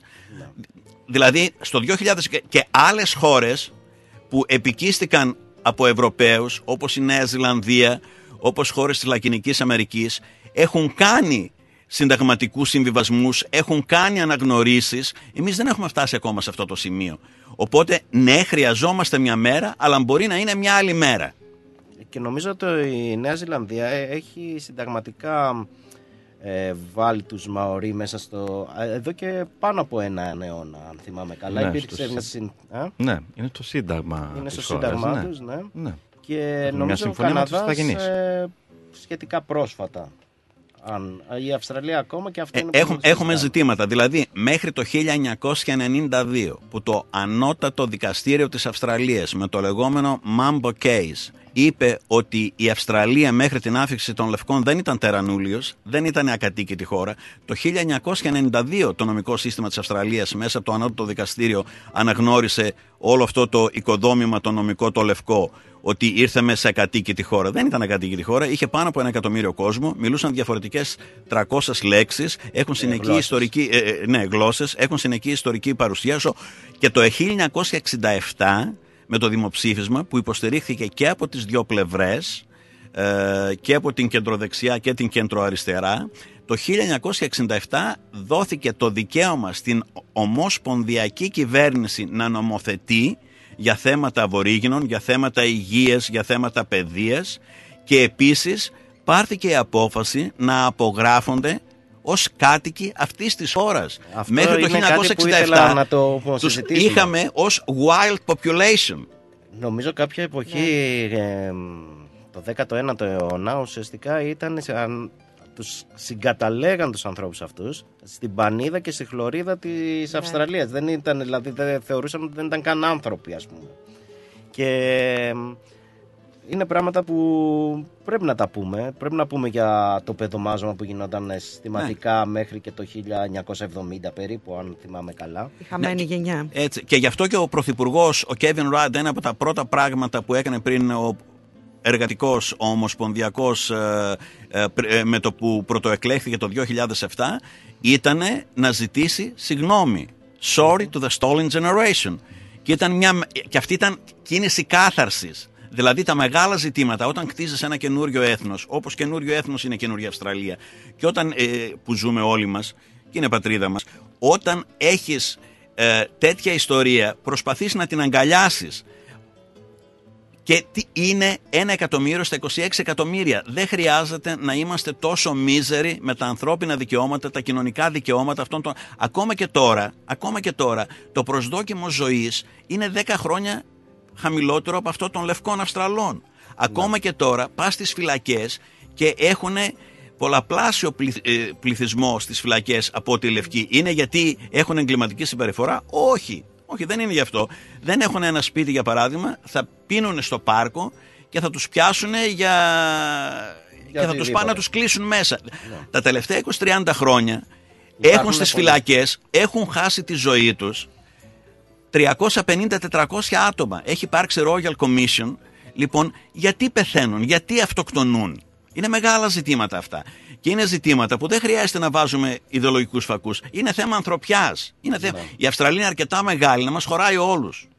Έχω μια ερώτηση βασικά, γιατί την τελευταία εβδομάδα υπάρχουν πάρα πολλά άρθρα για το τι γίνεται στην Βόρεια Αυστραλία, ναι. στο Alice Springs. Ναι. Θεωρείς ότι είναι τυχαίο το ότι όλα αυτά ήρθαν την εβδομάδα που ουσιαστικά γιορτάζουμε το Australia Day. Ναι, πάντοτε γύρω από την ημερομηνία της 26ης ε, του Γενάρη ε, βγαίνουν δημοσιο... πάντοτε υπάρχουν, επικεντρώνονται τα φώτα της δημοσιότητας σε διάφορες πτυχές των σχέσεων της Λευκής Αυστραλίας με την αυτόχθονη Αυστραλία.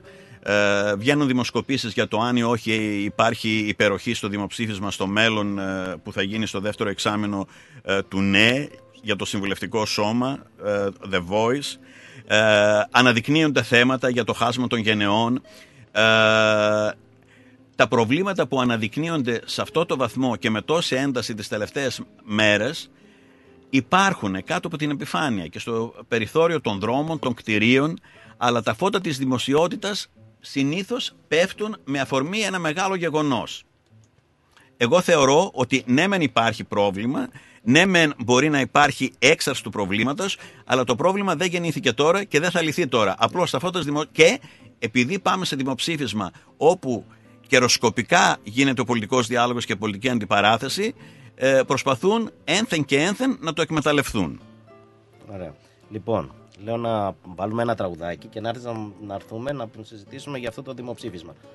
Αυτό το δημοψήφισμα έχει αποφασιστεί ή ενδεχομένως και να μην γίνει. Όχι, είναι δέσμευση του νυν πρωθυπουργού, του Άνθονη Αλμπανίζη, ναι. την, το βραδιά που κέρδισε τις εκλογές. Θα γίνει. Και θα γίνει στο προ, στην πρώτη θητεία, που είναι τριετούς διάρκειας η Ομοσπονδιακή Κυβέρνηση.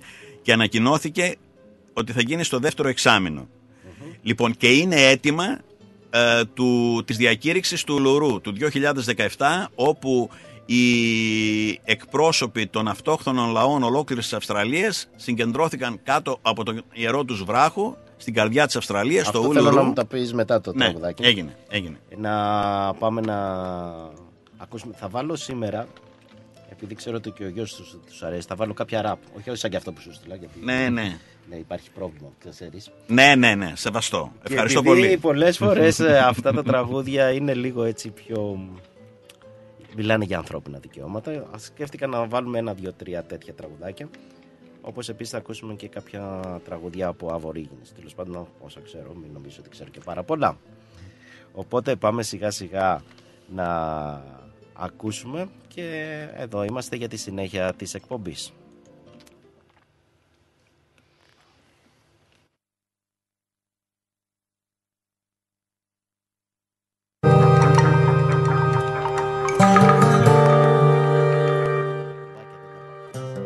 Πάω καλά με τα κουμπάκια σήμερα.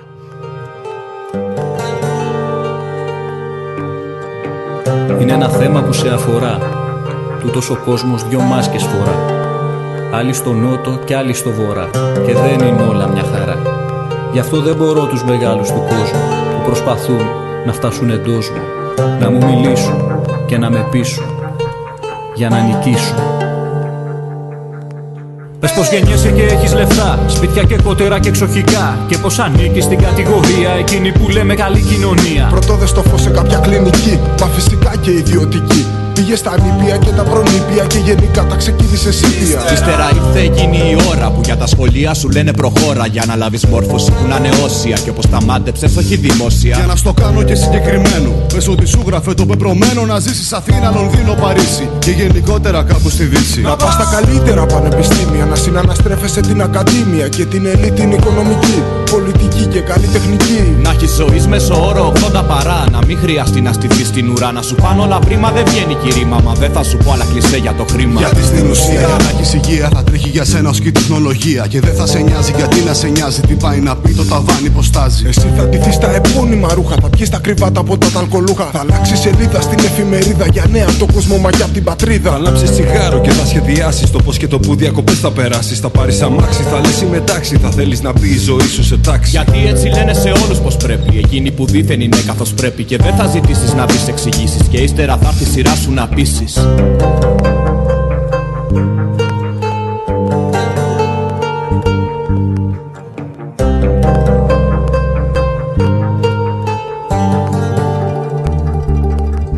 Είναι ένα θέμα που σε αφορά Τούτος ο κόσμος δυο μάσκες φορά Άλλοι στο νότο και άλλοι στο βορρά Και δεν είναι όλα μια χαρά Γι' αυτό δεν μπορώ τους μεγάλους του κόσμου Που προσπαθούν να φτάσουν εντός μου Να μου μιλήσουν και να με πείσουν για να νικήσουν. Και τώρα ξεχνά τα όλα και πες ότι γεννήθηκε στο Μαρακές, τη Σκεραλεγόνε και τη Λιβερία, τη Σενεγάλη, τη Μαυριτανία. Όχι δεν ήταν σε νοσοκομείο, ούτε και πήγες ποτέ στο σχολείο. Δεν πήρες παιχνίδια από πολύ κατάστημα, ούτε θα ζεις για μεγάλο διάστημα. 50 χρόνια το πολύ πολύ. Αν η ζωή είναι μαζί σου καλή, κι αν φυσικά δεν σου τύχουν προβλήματα όπως εμφύλοι και πραξικοπήματα. Αν συνηθίσεις σε δύο αυτάρκη, και αν δεν σου τύχει να πέσεις σε νάρκη, τότε θα είσαι από τους τυχερούς και από τους οργανισμούς τους γερούς. σω να μάθεις και γολιβογράμματα. Μπορεί που ξέρεις να δεις και γεράματα. Να έχεις μισθό κατά από και δολάρια και συνοδεία παντού τη μαλάρια. σω σε βγάλουν και φωτογραφία. σω τα πούλιζερ μα τα βραβεία. Θα έχεις ζωή αμφιβολού ποιότητας και 15 λεπτά δημοσιότητας. Είπε πω γεννιέσαι κορίτσι πράμα στο Πακιστάν, στη γη των φιλών. Να μη σε πιάνει κανένα θάμα, μήτε ανθρώπων μήτε και θεών. Ή κάπου στην Αίγυπτο, παιδί εργάτης στα βαβακοχώρα φάει και στην Κίνα. Να φτιάχνεις παπούτσια, φανέλες και μπάλες. Είναι σε αυτά παιδιά εκείνα. Που μοίρα τα μοίρανε ξεχωριστή.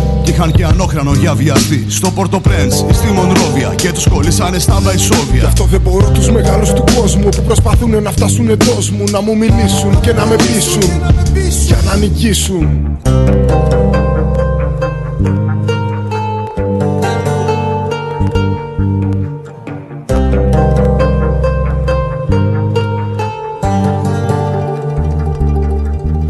Είναι ένα θέμα που σε αφορά. Τούτος ο κόσμος δυο μάσκες φορά. Άλλοι στο νότο και άλλοι στο βορρά. Και δεν είναι όλα μια χαρά. Γι' αυτό δεν μπορώ τους μεγάλους του κόσμου Που προσπαθούν να φτάσουν εντός μου Να μου μιλήσουν και να με πείσουν.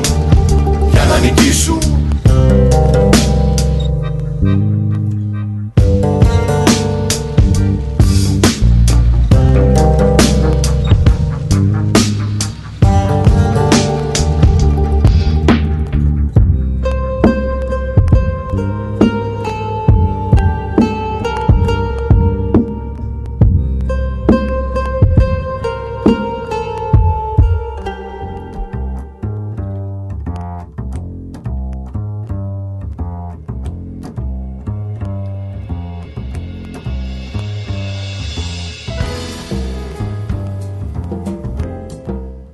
επιστρέψαμε εδώ πέρα. Μιλάμε για το Australian Day.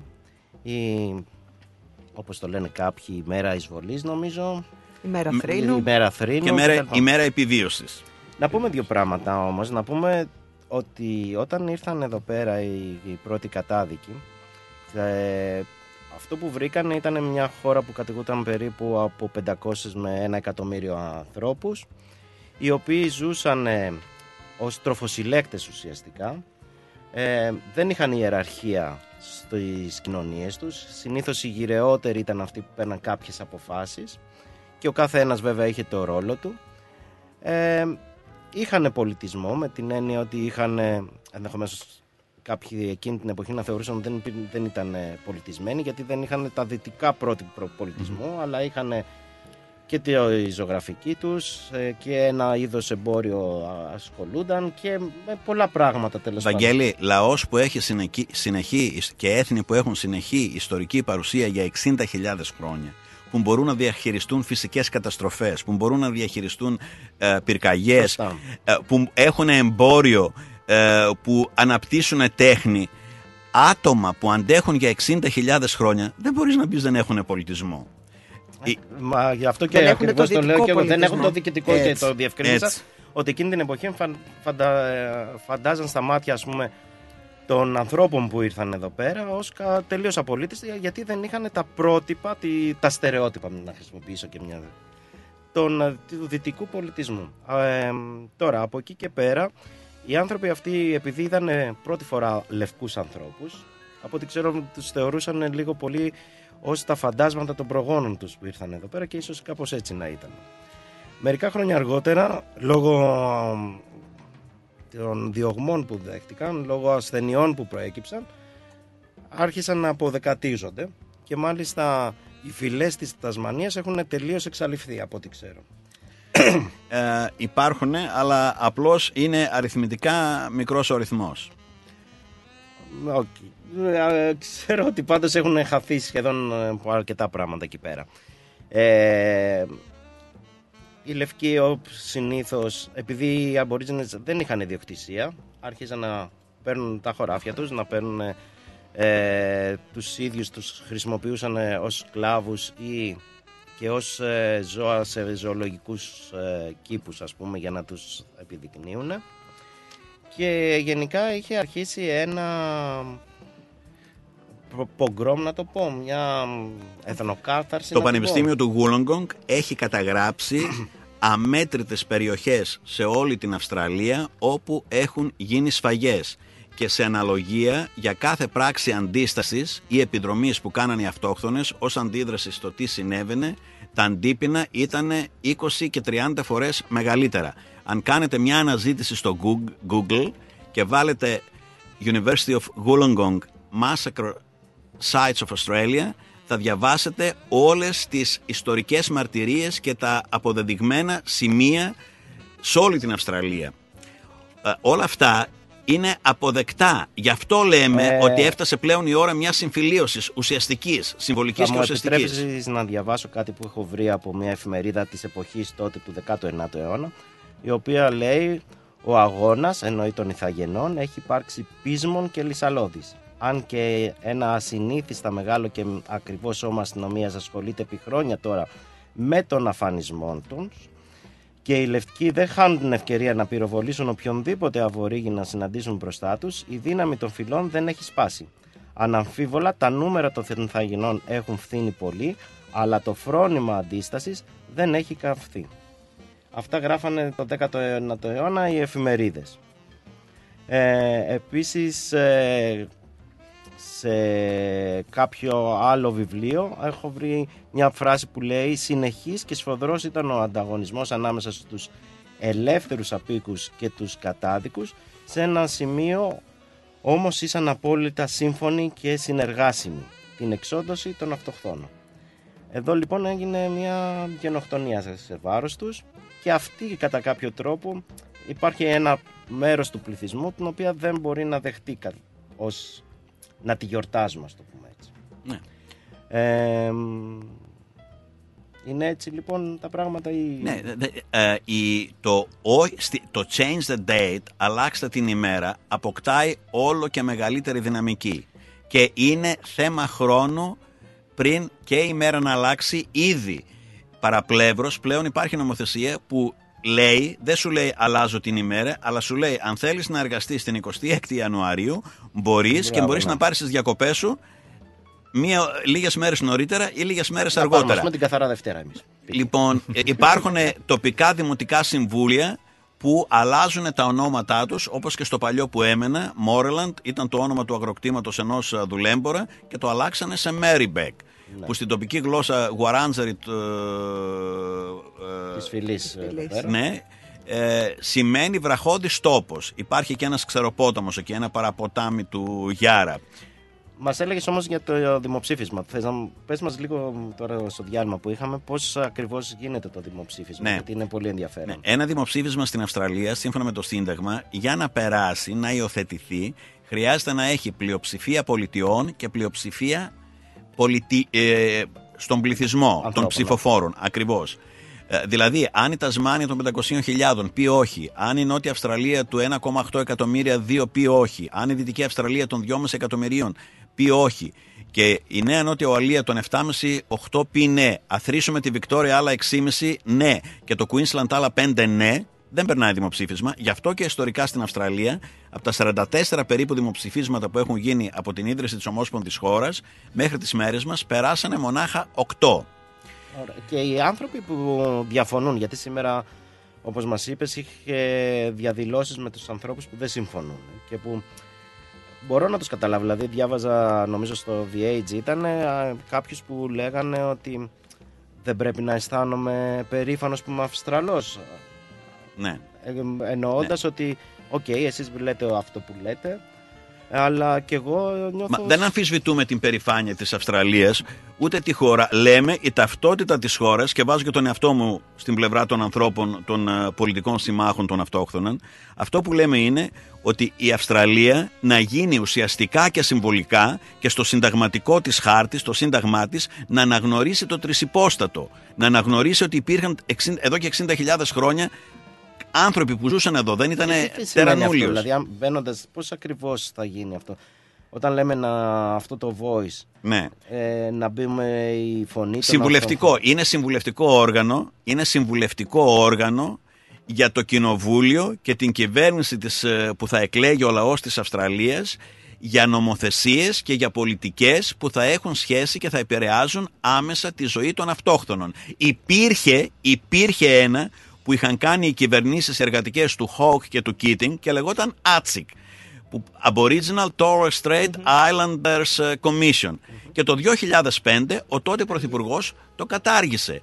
Γι' αυτό έχει μπει η ιδέα του δημοψηφίσματος να περάσει στο Σύνταγμα για να μην είναι τόσο εύκολο να το αλλάζουν και να το καταργούν οι κυβερνήσεις. Ο Υπήρχε κάτι... όμως θα είναι συμβουλευτικός. Είναι ξεκάθαρο αυτό. Λένε ότι ενδεχομένως δεν θα είναι απλά Όχι, είναι εκ του πονηρού. Όχι, Ευαγγέλη, αυτά είναι εκ του πονηρού για να αποπροσανατολίσει το. Ναι, ναι, καλά κάνεις. Για να αποπροσανατολίσει το κόσμος. Με το καλημέρα υπόθηκε συμβουλευτικό όργανο και εναπόκειται στο Κοινοβούλιο της Αυστραλίας και στην κυβέρνηση που έχει κοινοβουλευτική πλειοψηφία να δεχθεί ή να απορρίψει τις προτάσεις που θα κάνουν οι εκπρόσωποι των αυτόχθονων. Για να το πούμε έτσι με απλά λόγια, γιατί και εγώ δεν δουλεύει το μυαλό Ναι. μου. Είμαστε σε μια περιοχή της Αυστραλίας, έρχεται μια εταιρεία και λέει ότι εδώ πέρα υπάρχει Ναι. παραδείγματος χάρη σίδηρο και θέλω να ανοίξω ένα Ναι. ορυχείο. Ναι. Ένα... Εκεί έρχεται το Συμβούλιο των Αβορήγενων και λέει ότι παιδιά αυτή η περιοχή είναι δική μας. Πώς ακριβώς θα γίνει, είναι ε, ο δική μας, από είναι τη στιγμή, ιερής, Βαγγέλη, αυτό ήδη συμβαίνει. Από τη στιγμή που από το 1992 το Ανώτατο Δικαστήριο της Αυστραλίας είπε ότι η Αυστραλία δεν ήταν χώρα ακατοίκητη, δεν ήταν τερανούλιος, έχουν ήδη να αναγνωρίζουν συνεταιριστικά, αλλά η, η- η νομική κυριαρχία που έχουν πάνω στη γη είναι περιορισμένη. Υπάρχουν συνεταιρισμοί, υπάρχουν native titles, ε, περιοχές που διεκδικούν και έχουν και διαχειρίζονται ε, συνεργατικά αυτόχθονες κοινότητες σε όλη την Ήπειρο, αλλά αυτό που επικρατεί στο τέλος είναι ο νόμος της χώρας, ο νόμος της πολιτείας, το εκλεγμένο κοινοβούλιο, η εκλεγμένη κυβέρνηση, πολιτιακή ή ομοσπονδιακή, αυτό ανάλογα είναι με που την μετράει. αρμοδιότητα. Όλα τα άλλα που λέγονται είναι εκ του πονηρού. Συμβουλευτικό όργανο για θέματα που αφοράει τη ζωή τους. Και μιλάμε για θέματα που έχουν σχέση με την εκπαίδευση, για θέματα που έχουν σχέση για την υγεία, ε, που το προσδόκιμο ζωής, είπαμε, είναι 10 χρόνια χαμηλότερο από των λευκών, για θέματα που έχουν σχέση με το, την υπερεκπροσώπηση που έχουν στη φυλακή, ποια είναι στις φυλακές, ποιες είναι οι καλύτερες κυβερνήσει. Γιατί μέχρι τώρα δεν ακούγονται από το 2005 και μετά. Γραφειοκρα... Είναι το τραγούδι που τραγουδάει ο Παπα-Κωνσταντίνο. Άλλοι αποφασίζουν για μας και μας λένε τι να κάνουν χωρίς εμά. Αυτό συμβαίνει. Και αυτό ζητούν. Συμβουλευτικό όργανο είναι. Και αυτό υπόθηκε με το καλημέρα. Και το, όλο αυτό που λέγεται από την αντιπολίτευση δεν υπάρχει details και το ένα και το άλλο. Υπάρχουν σε τρεις μεγάλες εκθέσεις. Όποιος το αναζητήσει θα το βρει.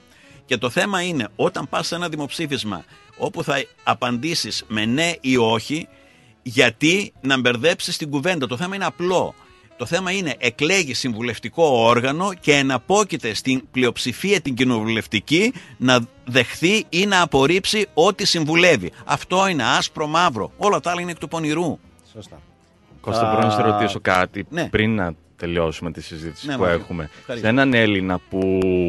σε έναν Έλληνο Ναι. Αυστραλό, Ναι. μάλλον, που λέει Δεν με αφορά αυτό το θέμα. Ναι. Ή δεν δίνουν δεκάρα. Οι δικοί μου ήρθαν μετά όλα αυτά. Δεν, δεν με νοιάζει. Τι θα έλεγες εσύ; Μάθιο, ναι, θα σου πω. Καταρχήν, να κάνουμε τον διαχωρισμό.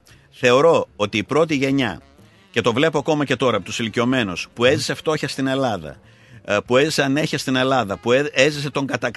ε, το ρατσισμό της Αυστραλίας στα εργοστάσια, στα κομμωτήρια, τάσεται χωρίς επιχειρήματα υπέρ του ναι. Και κάνω κουβέντες με ηλικιωμένους και στο νοσοκομείο που εργάζομαι και έρχονται ως ασθενείς και στον κοινωνικό μου περίγυρο. Λοιπόν, ε, η δεύτερη και τρίτη γενιά θα τους έλεγα το βασικό. Είναι θέμα ισότητας και είναι θέμα κοινωνικών δικαιωμάτων. Δηλαδή, εντάξει, και εγώ δεν είμαι άστεγος, αλλά είναι ωραίο πράγμα να ε, βγαίνεις το βράδυ στη Μελβούρνη και να βλέπεις τόσους άστεγους. Δεν είναι ωραίο πράγμα. Όχι, βέβαια. Είναι αυτό το γνωστό που κάνουν πολλές φορές οι Αγγλοσάξονες το ότι όταν θέλουν να καταστρέψουν μια κοινωνία ρίχνουν ναρκωτικά, ρίχνουν πνευματόδη και αυτό το βλέπουμε αυτή τη στιγμή στο Alice Spring Βορειά όπου πώς να το πω, μεθυσμένοι θα γεννείς. Ναι. Δεν το ξέρω θέμα πώς να το όμως, πω. και, α, και, και αυτά, και αυτά είναι στρατηγικές. Κάθε χρονιά. αυτό είπα ότι είναι από και την ημέρα- στρατηγική όλα γύρω από αυτά. την ημέρα της Αυστραλίας γίνονται πολλά και πέφτουν τα φώτα της δημοσιότητας. Έστω και αν υπάρχουν άλλες εβδομάδες ανάδειξης θεμάτων των Μα, Αβορήγινων. για- γι' αυτό Το ήθελα Night να of το Week, τονίσω. για παράδειγμα. Γι' αυτό ήθελα να το τονίσω ότι είναι, ας το πούμε έτσι, δεν ξέρω, κόλπο των κυβερνήσεων, να το πω, δεν ξέρω αν ακούγεται ωραία. το να αναδεικνύει τέτοια θέματα τέτοιες μέρες και ενώ έχει ανάψει αυτή η συζήτηση. Ε, και μια και μιλάω για συζήτηση, είναι πολύ ενδιαφέρουσα και πολύ όμορφη συζήτηση. Η ώρα όμως έχει φτάσει 8.30, οπότε πρέπει να πάω σε διαφημίσεις. Οπότε θα μου επιτρέψετε σιγά σιγά, αν δεν μπερδέψω εδώ τα κουμπάκια μου, να πάμε. Συγκεντρώσου, συγκεντρώσου. Συγκεντρώσω, συγκεντρώνω.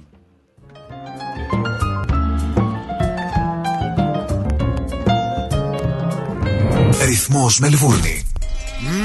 Ωραία φέτα μας τώρα. Λες να μην το ξέρω. Έχει γεύση, πώς το λένε; Ε, είναι κομμάτι του τόπου μας, αγόρι μου. Έχει τη χάρη του, τα αγαθά του, τα ακούσματά μας. Τι γεύση θες να έχει και τι δεν έχεις. Σκέτη ήπειρος μας τώρα. Όχι δα και σκέτη, με λάδι και ρίγανη. Αυτή είναι η φέτα μας. Έχει παράδοση, έχει μεράκι, έχει γεύση από ήπειρο. Φέτα ήπειρος, από χέρι τυροκόμου. Η Ήπειρος κοντράρει και πάλι την ακρίβεια προσφέροντας τα προϊόντα της στις καλύτερες τιμές της αγοράς. Ζητήστε τα τώρα. Epiros is keeping prices down while maintaining its award winning quality and unbeatable taste. Epiros Feta is suitable for vegetarians, is gluten free and low in lactose. Find us in your local IGA supermarket and delis today.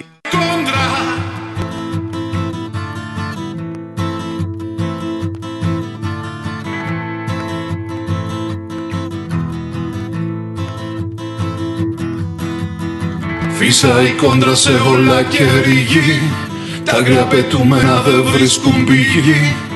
Δεν αντέχω της βολής της η γη Και εδώ τον τόπο που έζησα τη φύγη. Ρίχνω αλάτι στη βαθιά τους πληγή.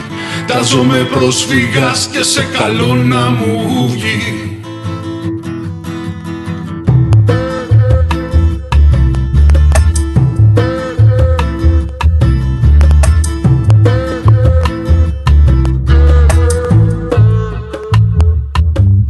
στον κόσμο πουθενά Δεν βλέπω ξένο που μένω. Γυρνάω πίσω και από ποιον συναντήσω μαθαίνω. Δίνω, παίρνω, ανασένω. Από τα χρώματα πληθαίνω Από τα αρώματα. Μαγεύομαι και ταξιδεύω. Γυρεύω για όλους μας το ίδιο μορφό. Στεγαστρό φτιάχνω φωτιά Για ποιον θέλει κόσμο ατεριαστό Για τα μάτια ενός παιδιού που ψάχνει γη. Κρεμίζω ουρανούς Λυτρώνω μάνες και γιου Κάνω τη γλώσσα μου την πορφυρένια το φιο μολύβι Και την ψυχή μου ένα πέραντο από στίχους καλύβι Ρίχνω το κάστρο σας, φτύνω του άστρου σας την κόχη. Γίνομαι άβρα, αλμύρι και στερνό βροχή. Παρέτα όχι και ξεκούρνιασα από αυτή τη γωνία Που στο κουφάρι σου πέταξαν τα κλεμμένα μαθονία. Άρνηση μου στομωμένη, λύσου καημένη. Γίνε κλωστή στην άνεμη τη λιγμένη Να σου δώσω μια να γυρίζεις για πάντα και πάντα. Να σου φυσάω πρίμα κράτα μου αβάντα. Μέχρι να βρουνε απαγιό όσοι ζουν σε φύγη Καινούρια αρχή και σε καλό να τους βγει.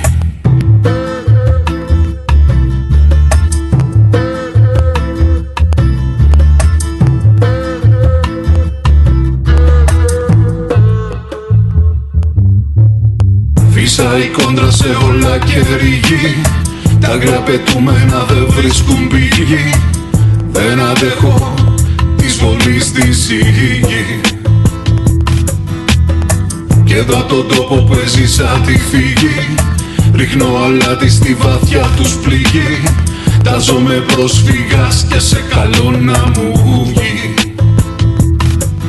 σε καλό θα μου βγει κι ας τρίξουν οι σκάρμοι μου Έχω μαζί μου. Σ' αυτό το σάλεμα που κάνεις ψυχή μου Την αυταπάρνησή μου. Το μαγικό ραβδί μου Κάνω τα δυνατά. Να ξεπερνάνε τη φωνή μου Τιμή μου. Λίγα μου βήματα Σκίζουν τη λάσπη Πάρε τα χνάρια μου. Αντί για χάρτη Και στα μπαγκάζια σου Μη στριμώξεις τρόποι Ούτε σιωπή Ιστερογραφώ δεν πιστεύω στην τύχη όταν τα ψέματα πεθαίνουν. Γεννιούν τώρα οι στίχοι και γλυκαίνουν το μίσος τους συχναθρώπους Ή τους πετάνε για πάντα μες στους πανερήμους τόπους Λόγια κρυμμένα μου, θυματισμένα μου. Κάνα τα αποσβέσεις εγώ όσα είχα μέσα μου. Σιξίλι πέσα μου μπροστά Στη βρωμική ιστορία μύθος απεδάτος Και ομοια λιγορία περιγελάστε με Φίλοι ξεχάστε με Πλέξτε με φιτίλι και ανάψτε με μέσα. Στην πλάνη σας ένα όνειρο ατόφιο θα κραγεί ζωή σκαυγή. Και σε καλό να μου βγει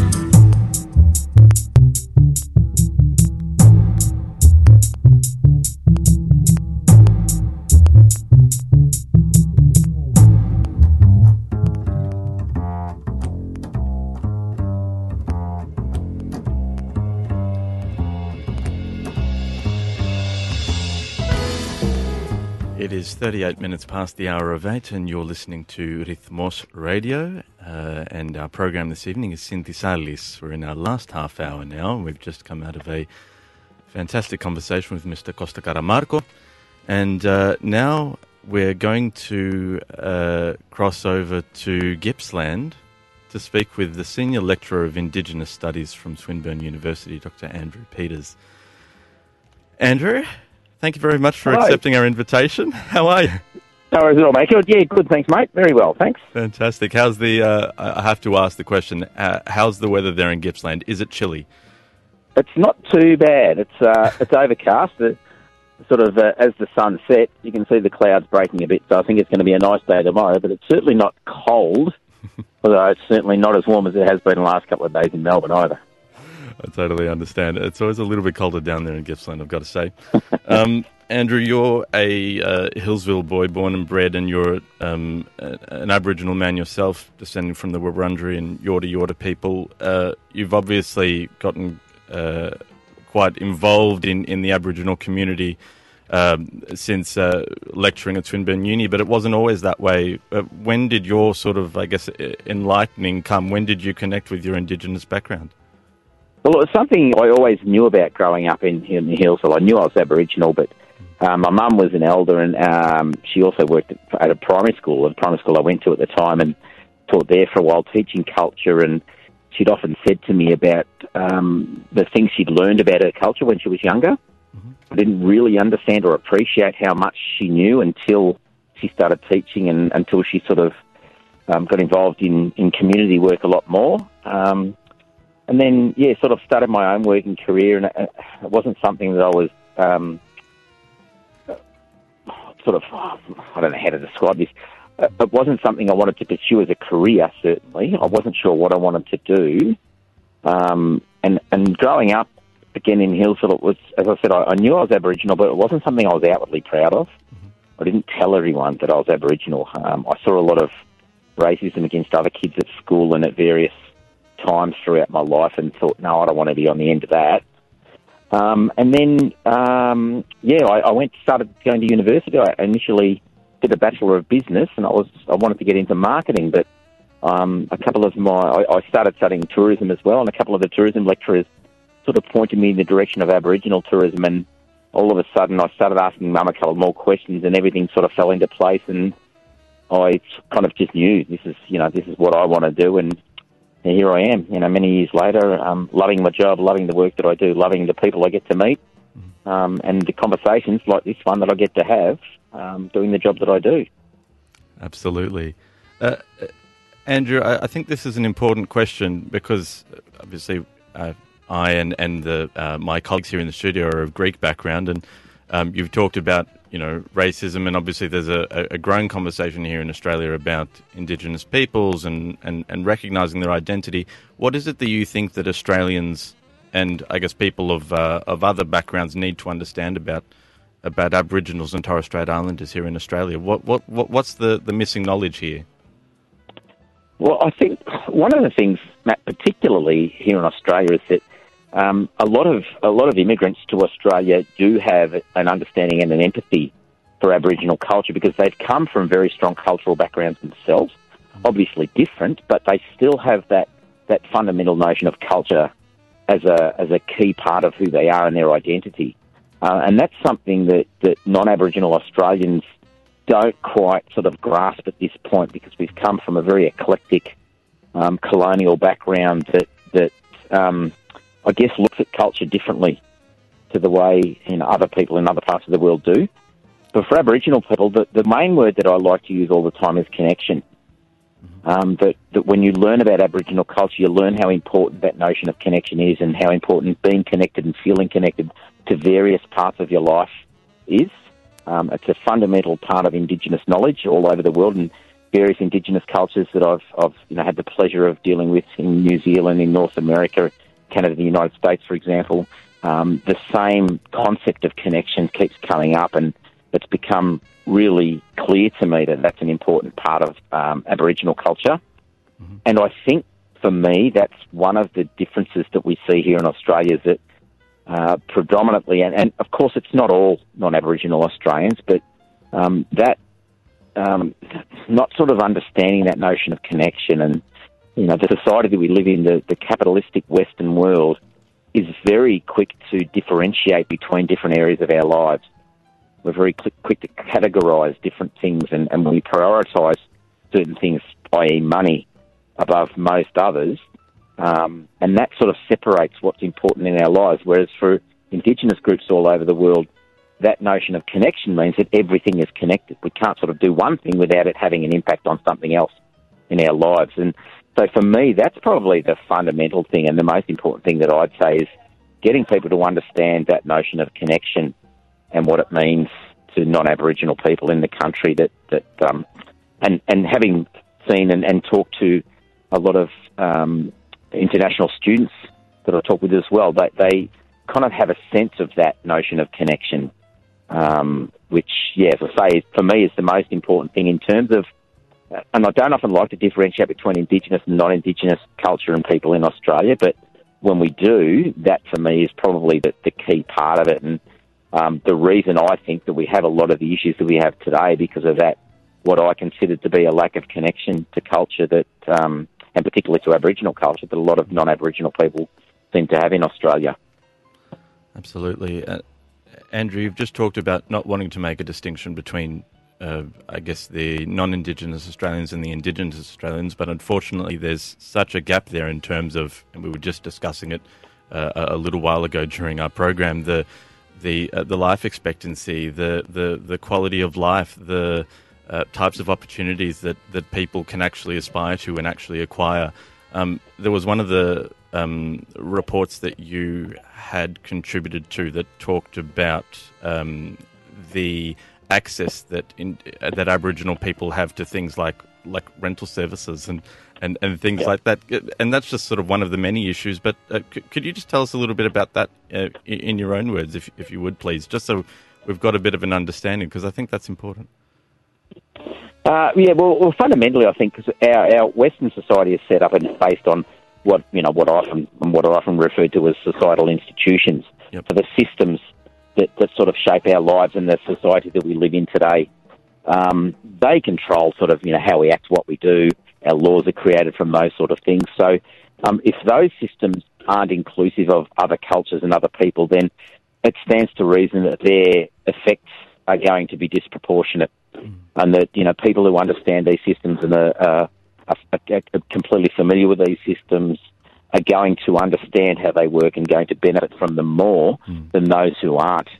Um, and that, for me, is you know that institutionalisation of our society is is one of the key reasons. And it, you know the notion of institutional racism comes from that kind of phrase where it's not necessarily a uh, an overt racism that you know, deliberately excludes other people, but the way that the systems are set up means that they're they're more beneficial to some people and not others.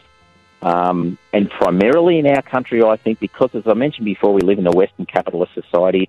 Primarily, they seem to benefit those who are more um, socioeconomically advantaged.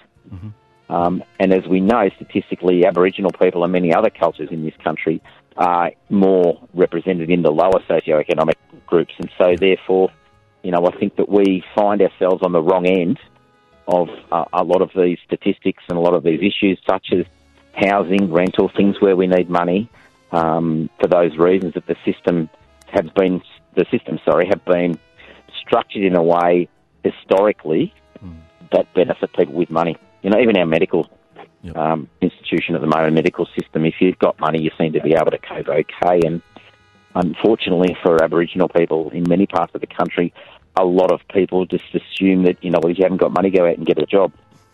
And that's sort of emphasised by a lot of our politicians historically saying, you know, and echoing those sort of thoughts as well. But um, as many people know who don't have money, it's not that easy just to go out and get a job and, and make more money or make more money appear.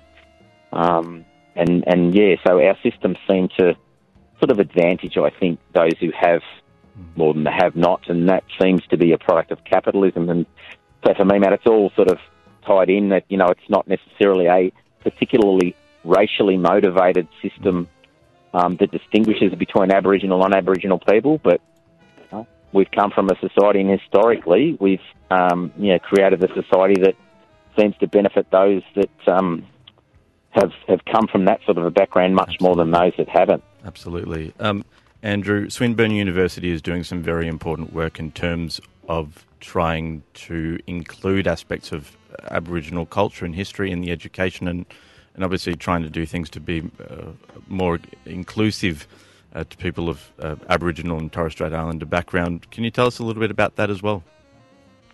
Yeah, well, the, the the main thing I guess that we're doing, you know, without going on for an hours and hours about about the work that we do, is our You could go on for a long time, I'm sure. yeah, yeah. As I'm a lecturer, so I get paid to waffle on. And, you know, you. there have been times too when I've, I've sort of put myself to sleep halfway through a lecture, and I look around. No wonder the students' eyes are shut. I shouldn't say that, of course. Of course, Um, but no, still. but sort of our reconciliation action plan is sort of something that, that really drives a lot of the things in this Indigenous space that we Mm. do at Swinburne, and we're very proud of that. We were the first university in Australia to achieve the Elevate status, which is the highest status afforded by Reconciliation Australia under their program. Um, taken a lot of hard work, but a lot of you know great work from a lot of great people, Indigenous people, but particularly to our non-Indigenous staff and students at Swinburne that support the work. And for me and, and my mum, um, you know, my, my late mum who passed away a few years ago, but she was always adamant that you know we can't do this on our own, and we need non-Indigenous people to come together with us and and help improve the lives of everyone. And that's sort of a message that that you know obviously I think I've inherited, but it's it's one that I'm very proud to spread too. That um, you know we can't do this alone. We can't expect societal change without society helping to make that change. Um, yeah, so it's um, it's it's something I'm really proud of to be at Swinburne. I've been working there for I don't know, 23 years now, and very proud to stay there. And you know, um, yeah, I don't know what else to say there, Matt. I'm just I'm really proud of what I do, and especially the institution. I love the the external work that Swinburne does in a range of areas in terms of diversity and inclusion. That obviously includes this area. So it's it's not just uh, you know let's tick this box and and show people that we're we're happy to support Aboriginal people. It's an actual genuine drive to include as many people as we can and improve the society that we live in. That's something I'm really proud to be involved with. Uh, that's a fantastic work that you're doing. Um, uh, Andrew, we've got to finish up in a moment, but just, um, I guess, one last thing. Uh, quick message out there for anyone that may not completely, you know, understand, uh, I guess, the problem that is, or problems that have arisen with uh, the 26th of January, Australia Day. What, what are you, just really quickly, I guess, in one minute, what are your thoughts on that? And what would you say to Yeah, anyone that doesn't completely understand? I know that's a big, very, very loaded is, question, uh, but, yeah, but yeah. what's One your, what's your sort of thought enough. about that?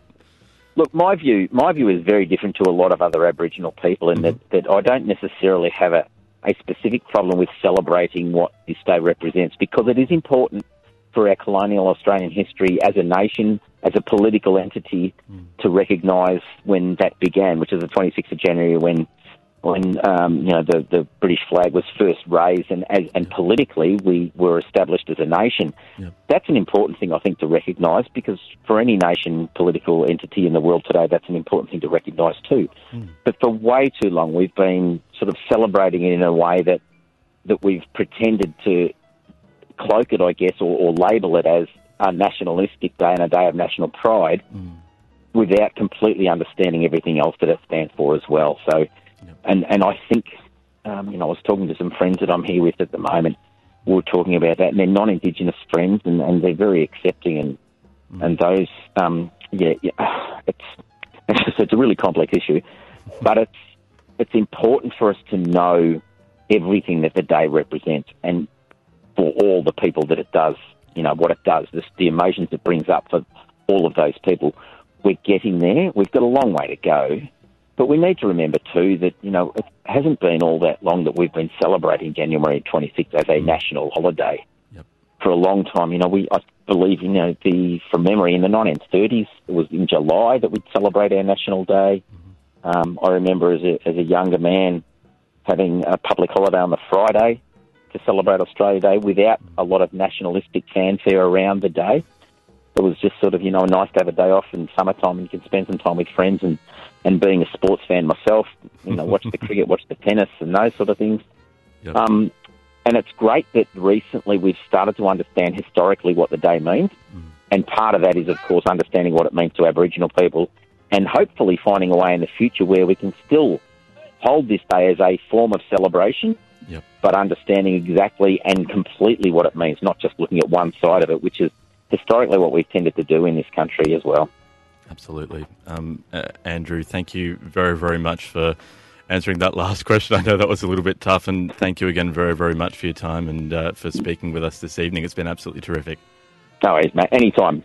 Thanks You very have a much. wonderful rest of your Congratulations on the show. Thank you very much. We appreciate that. Have a great night. No worries, guys. Thank you. Bye bye. See ya. See ya. Νομίζω μια ενδιαφέρουσα συζήτηση, έτσι δεν είναι. Ναι, πολύ. Ε, Παρ' όλα αυτά η ώρα πλησιάζει 9. αλλά εγώ θα ήθελα να πούμε ένα θεματάκι πριν τε- φύγουμε και πριν τελειώσουμε. Και αυτό είναι αυτό που διαβάζω στο Νέο Κόσμο. Έφτασε η ώρα να ακουστεί η φωνή των Ιθαγενών, λένε Έλληνες Αυστραλίας. Ναι, είναι μια πρωτοβουλία. Θα πρότεινα να βάλουμε ένα τραγουδάκι έτσι λίγο να Ναι, ηρεμήσουμε. ευχαρίστως. Θα βάλουμε και διαφημίσεις για τις 9 και λ- προχωράμε 5-10 λεπτά μετά τις 9. Καλώς. Έτσι κι αλλιώς δεν μας περιμένει κανένας. Συμφωνείτε όλοι, είμαστε OK. Μια χαρά. Δεν θα πληρωθείτε εξτρά, να το ξέρετε. Δεν πληρωνόμαστε. να το ξέρετε, να μην μου ζητάτε ιστορίες. λοιπόν, πάμε να ακούσουμε ένα τραγουδάκι. και εδώ είμαστε για τη συνέχεια της εκπομπής.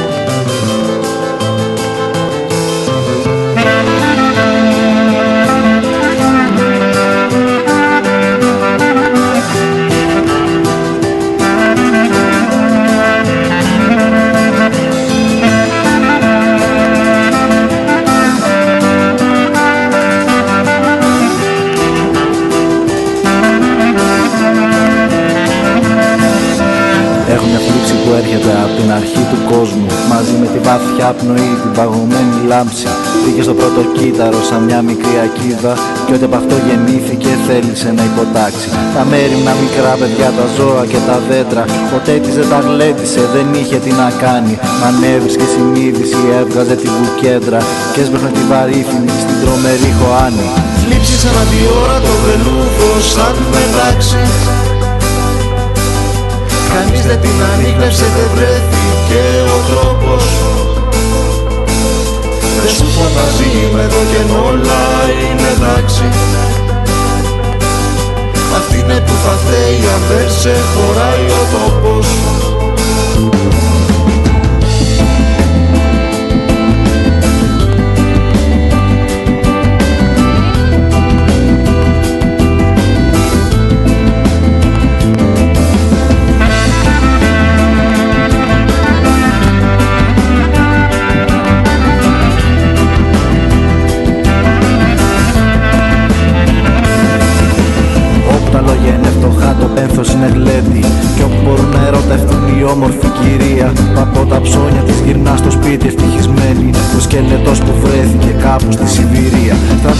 Σαν από εκεί χαθήκανε στη δίνη. Σε μια πραγματικότητα ρευστή σαν άγριο μέλι. Οι ανήσυχοι σταυρώθηκαν, οι ήσυχοι τρομάξαν. Κι ένας περίπου αλόβητος ο κύριος δεν με μέλει. Της σαν αναδιόρα το βελούδο σαν μετάξι Κανείς δεν την ανήκνευσε, δεν βρέθηκε ο δρόμος. Δεν σου φωτάζει με το κενό, όλα μετάξι θα φταίει αν δεν ξεφορά το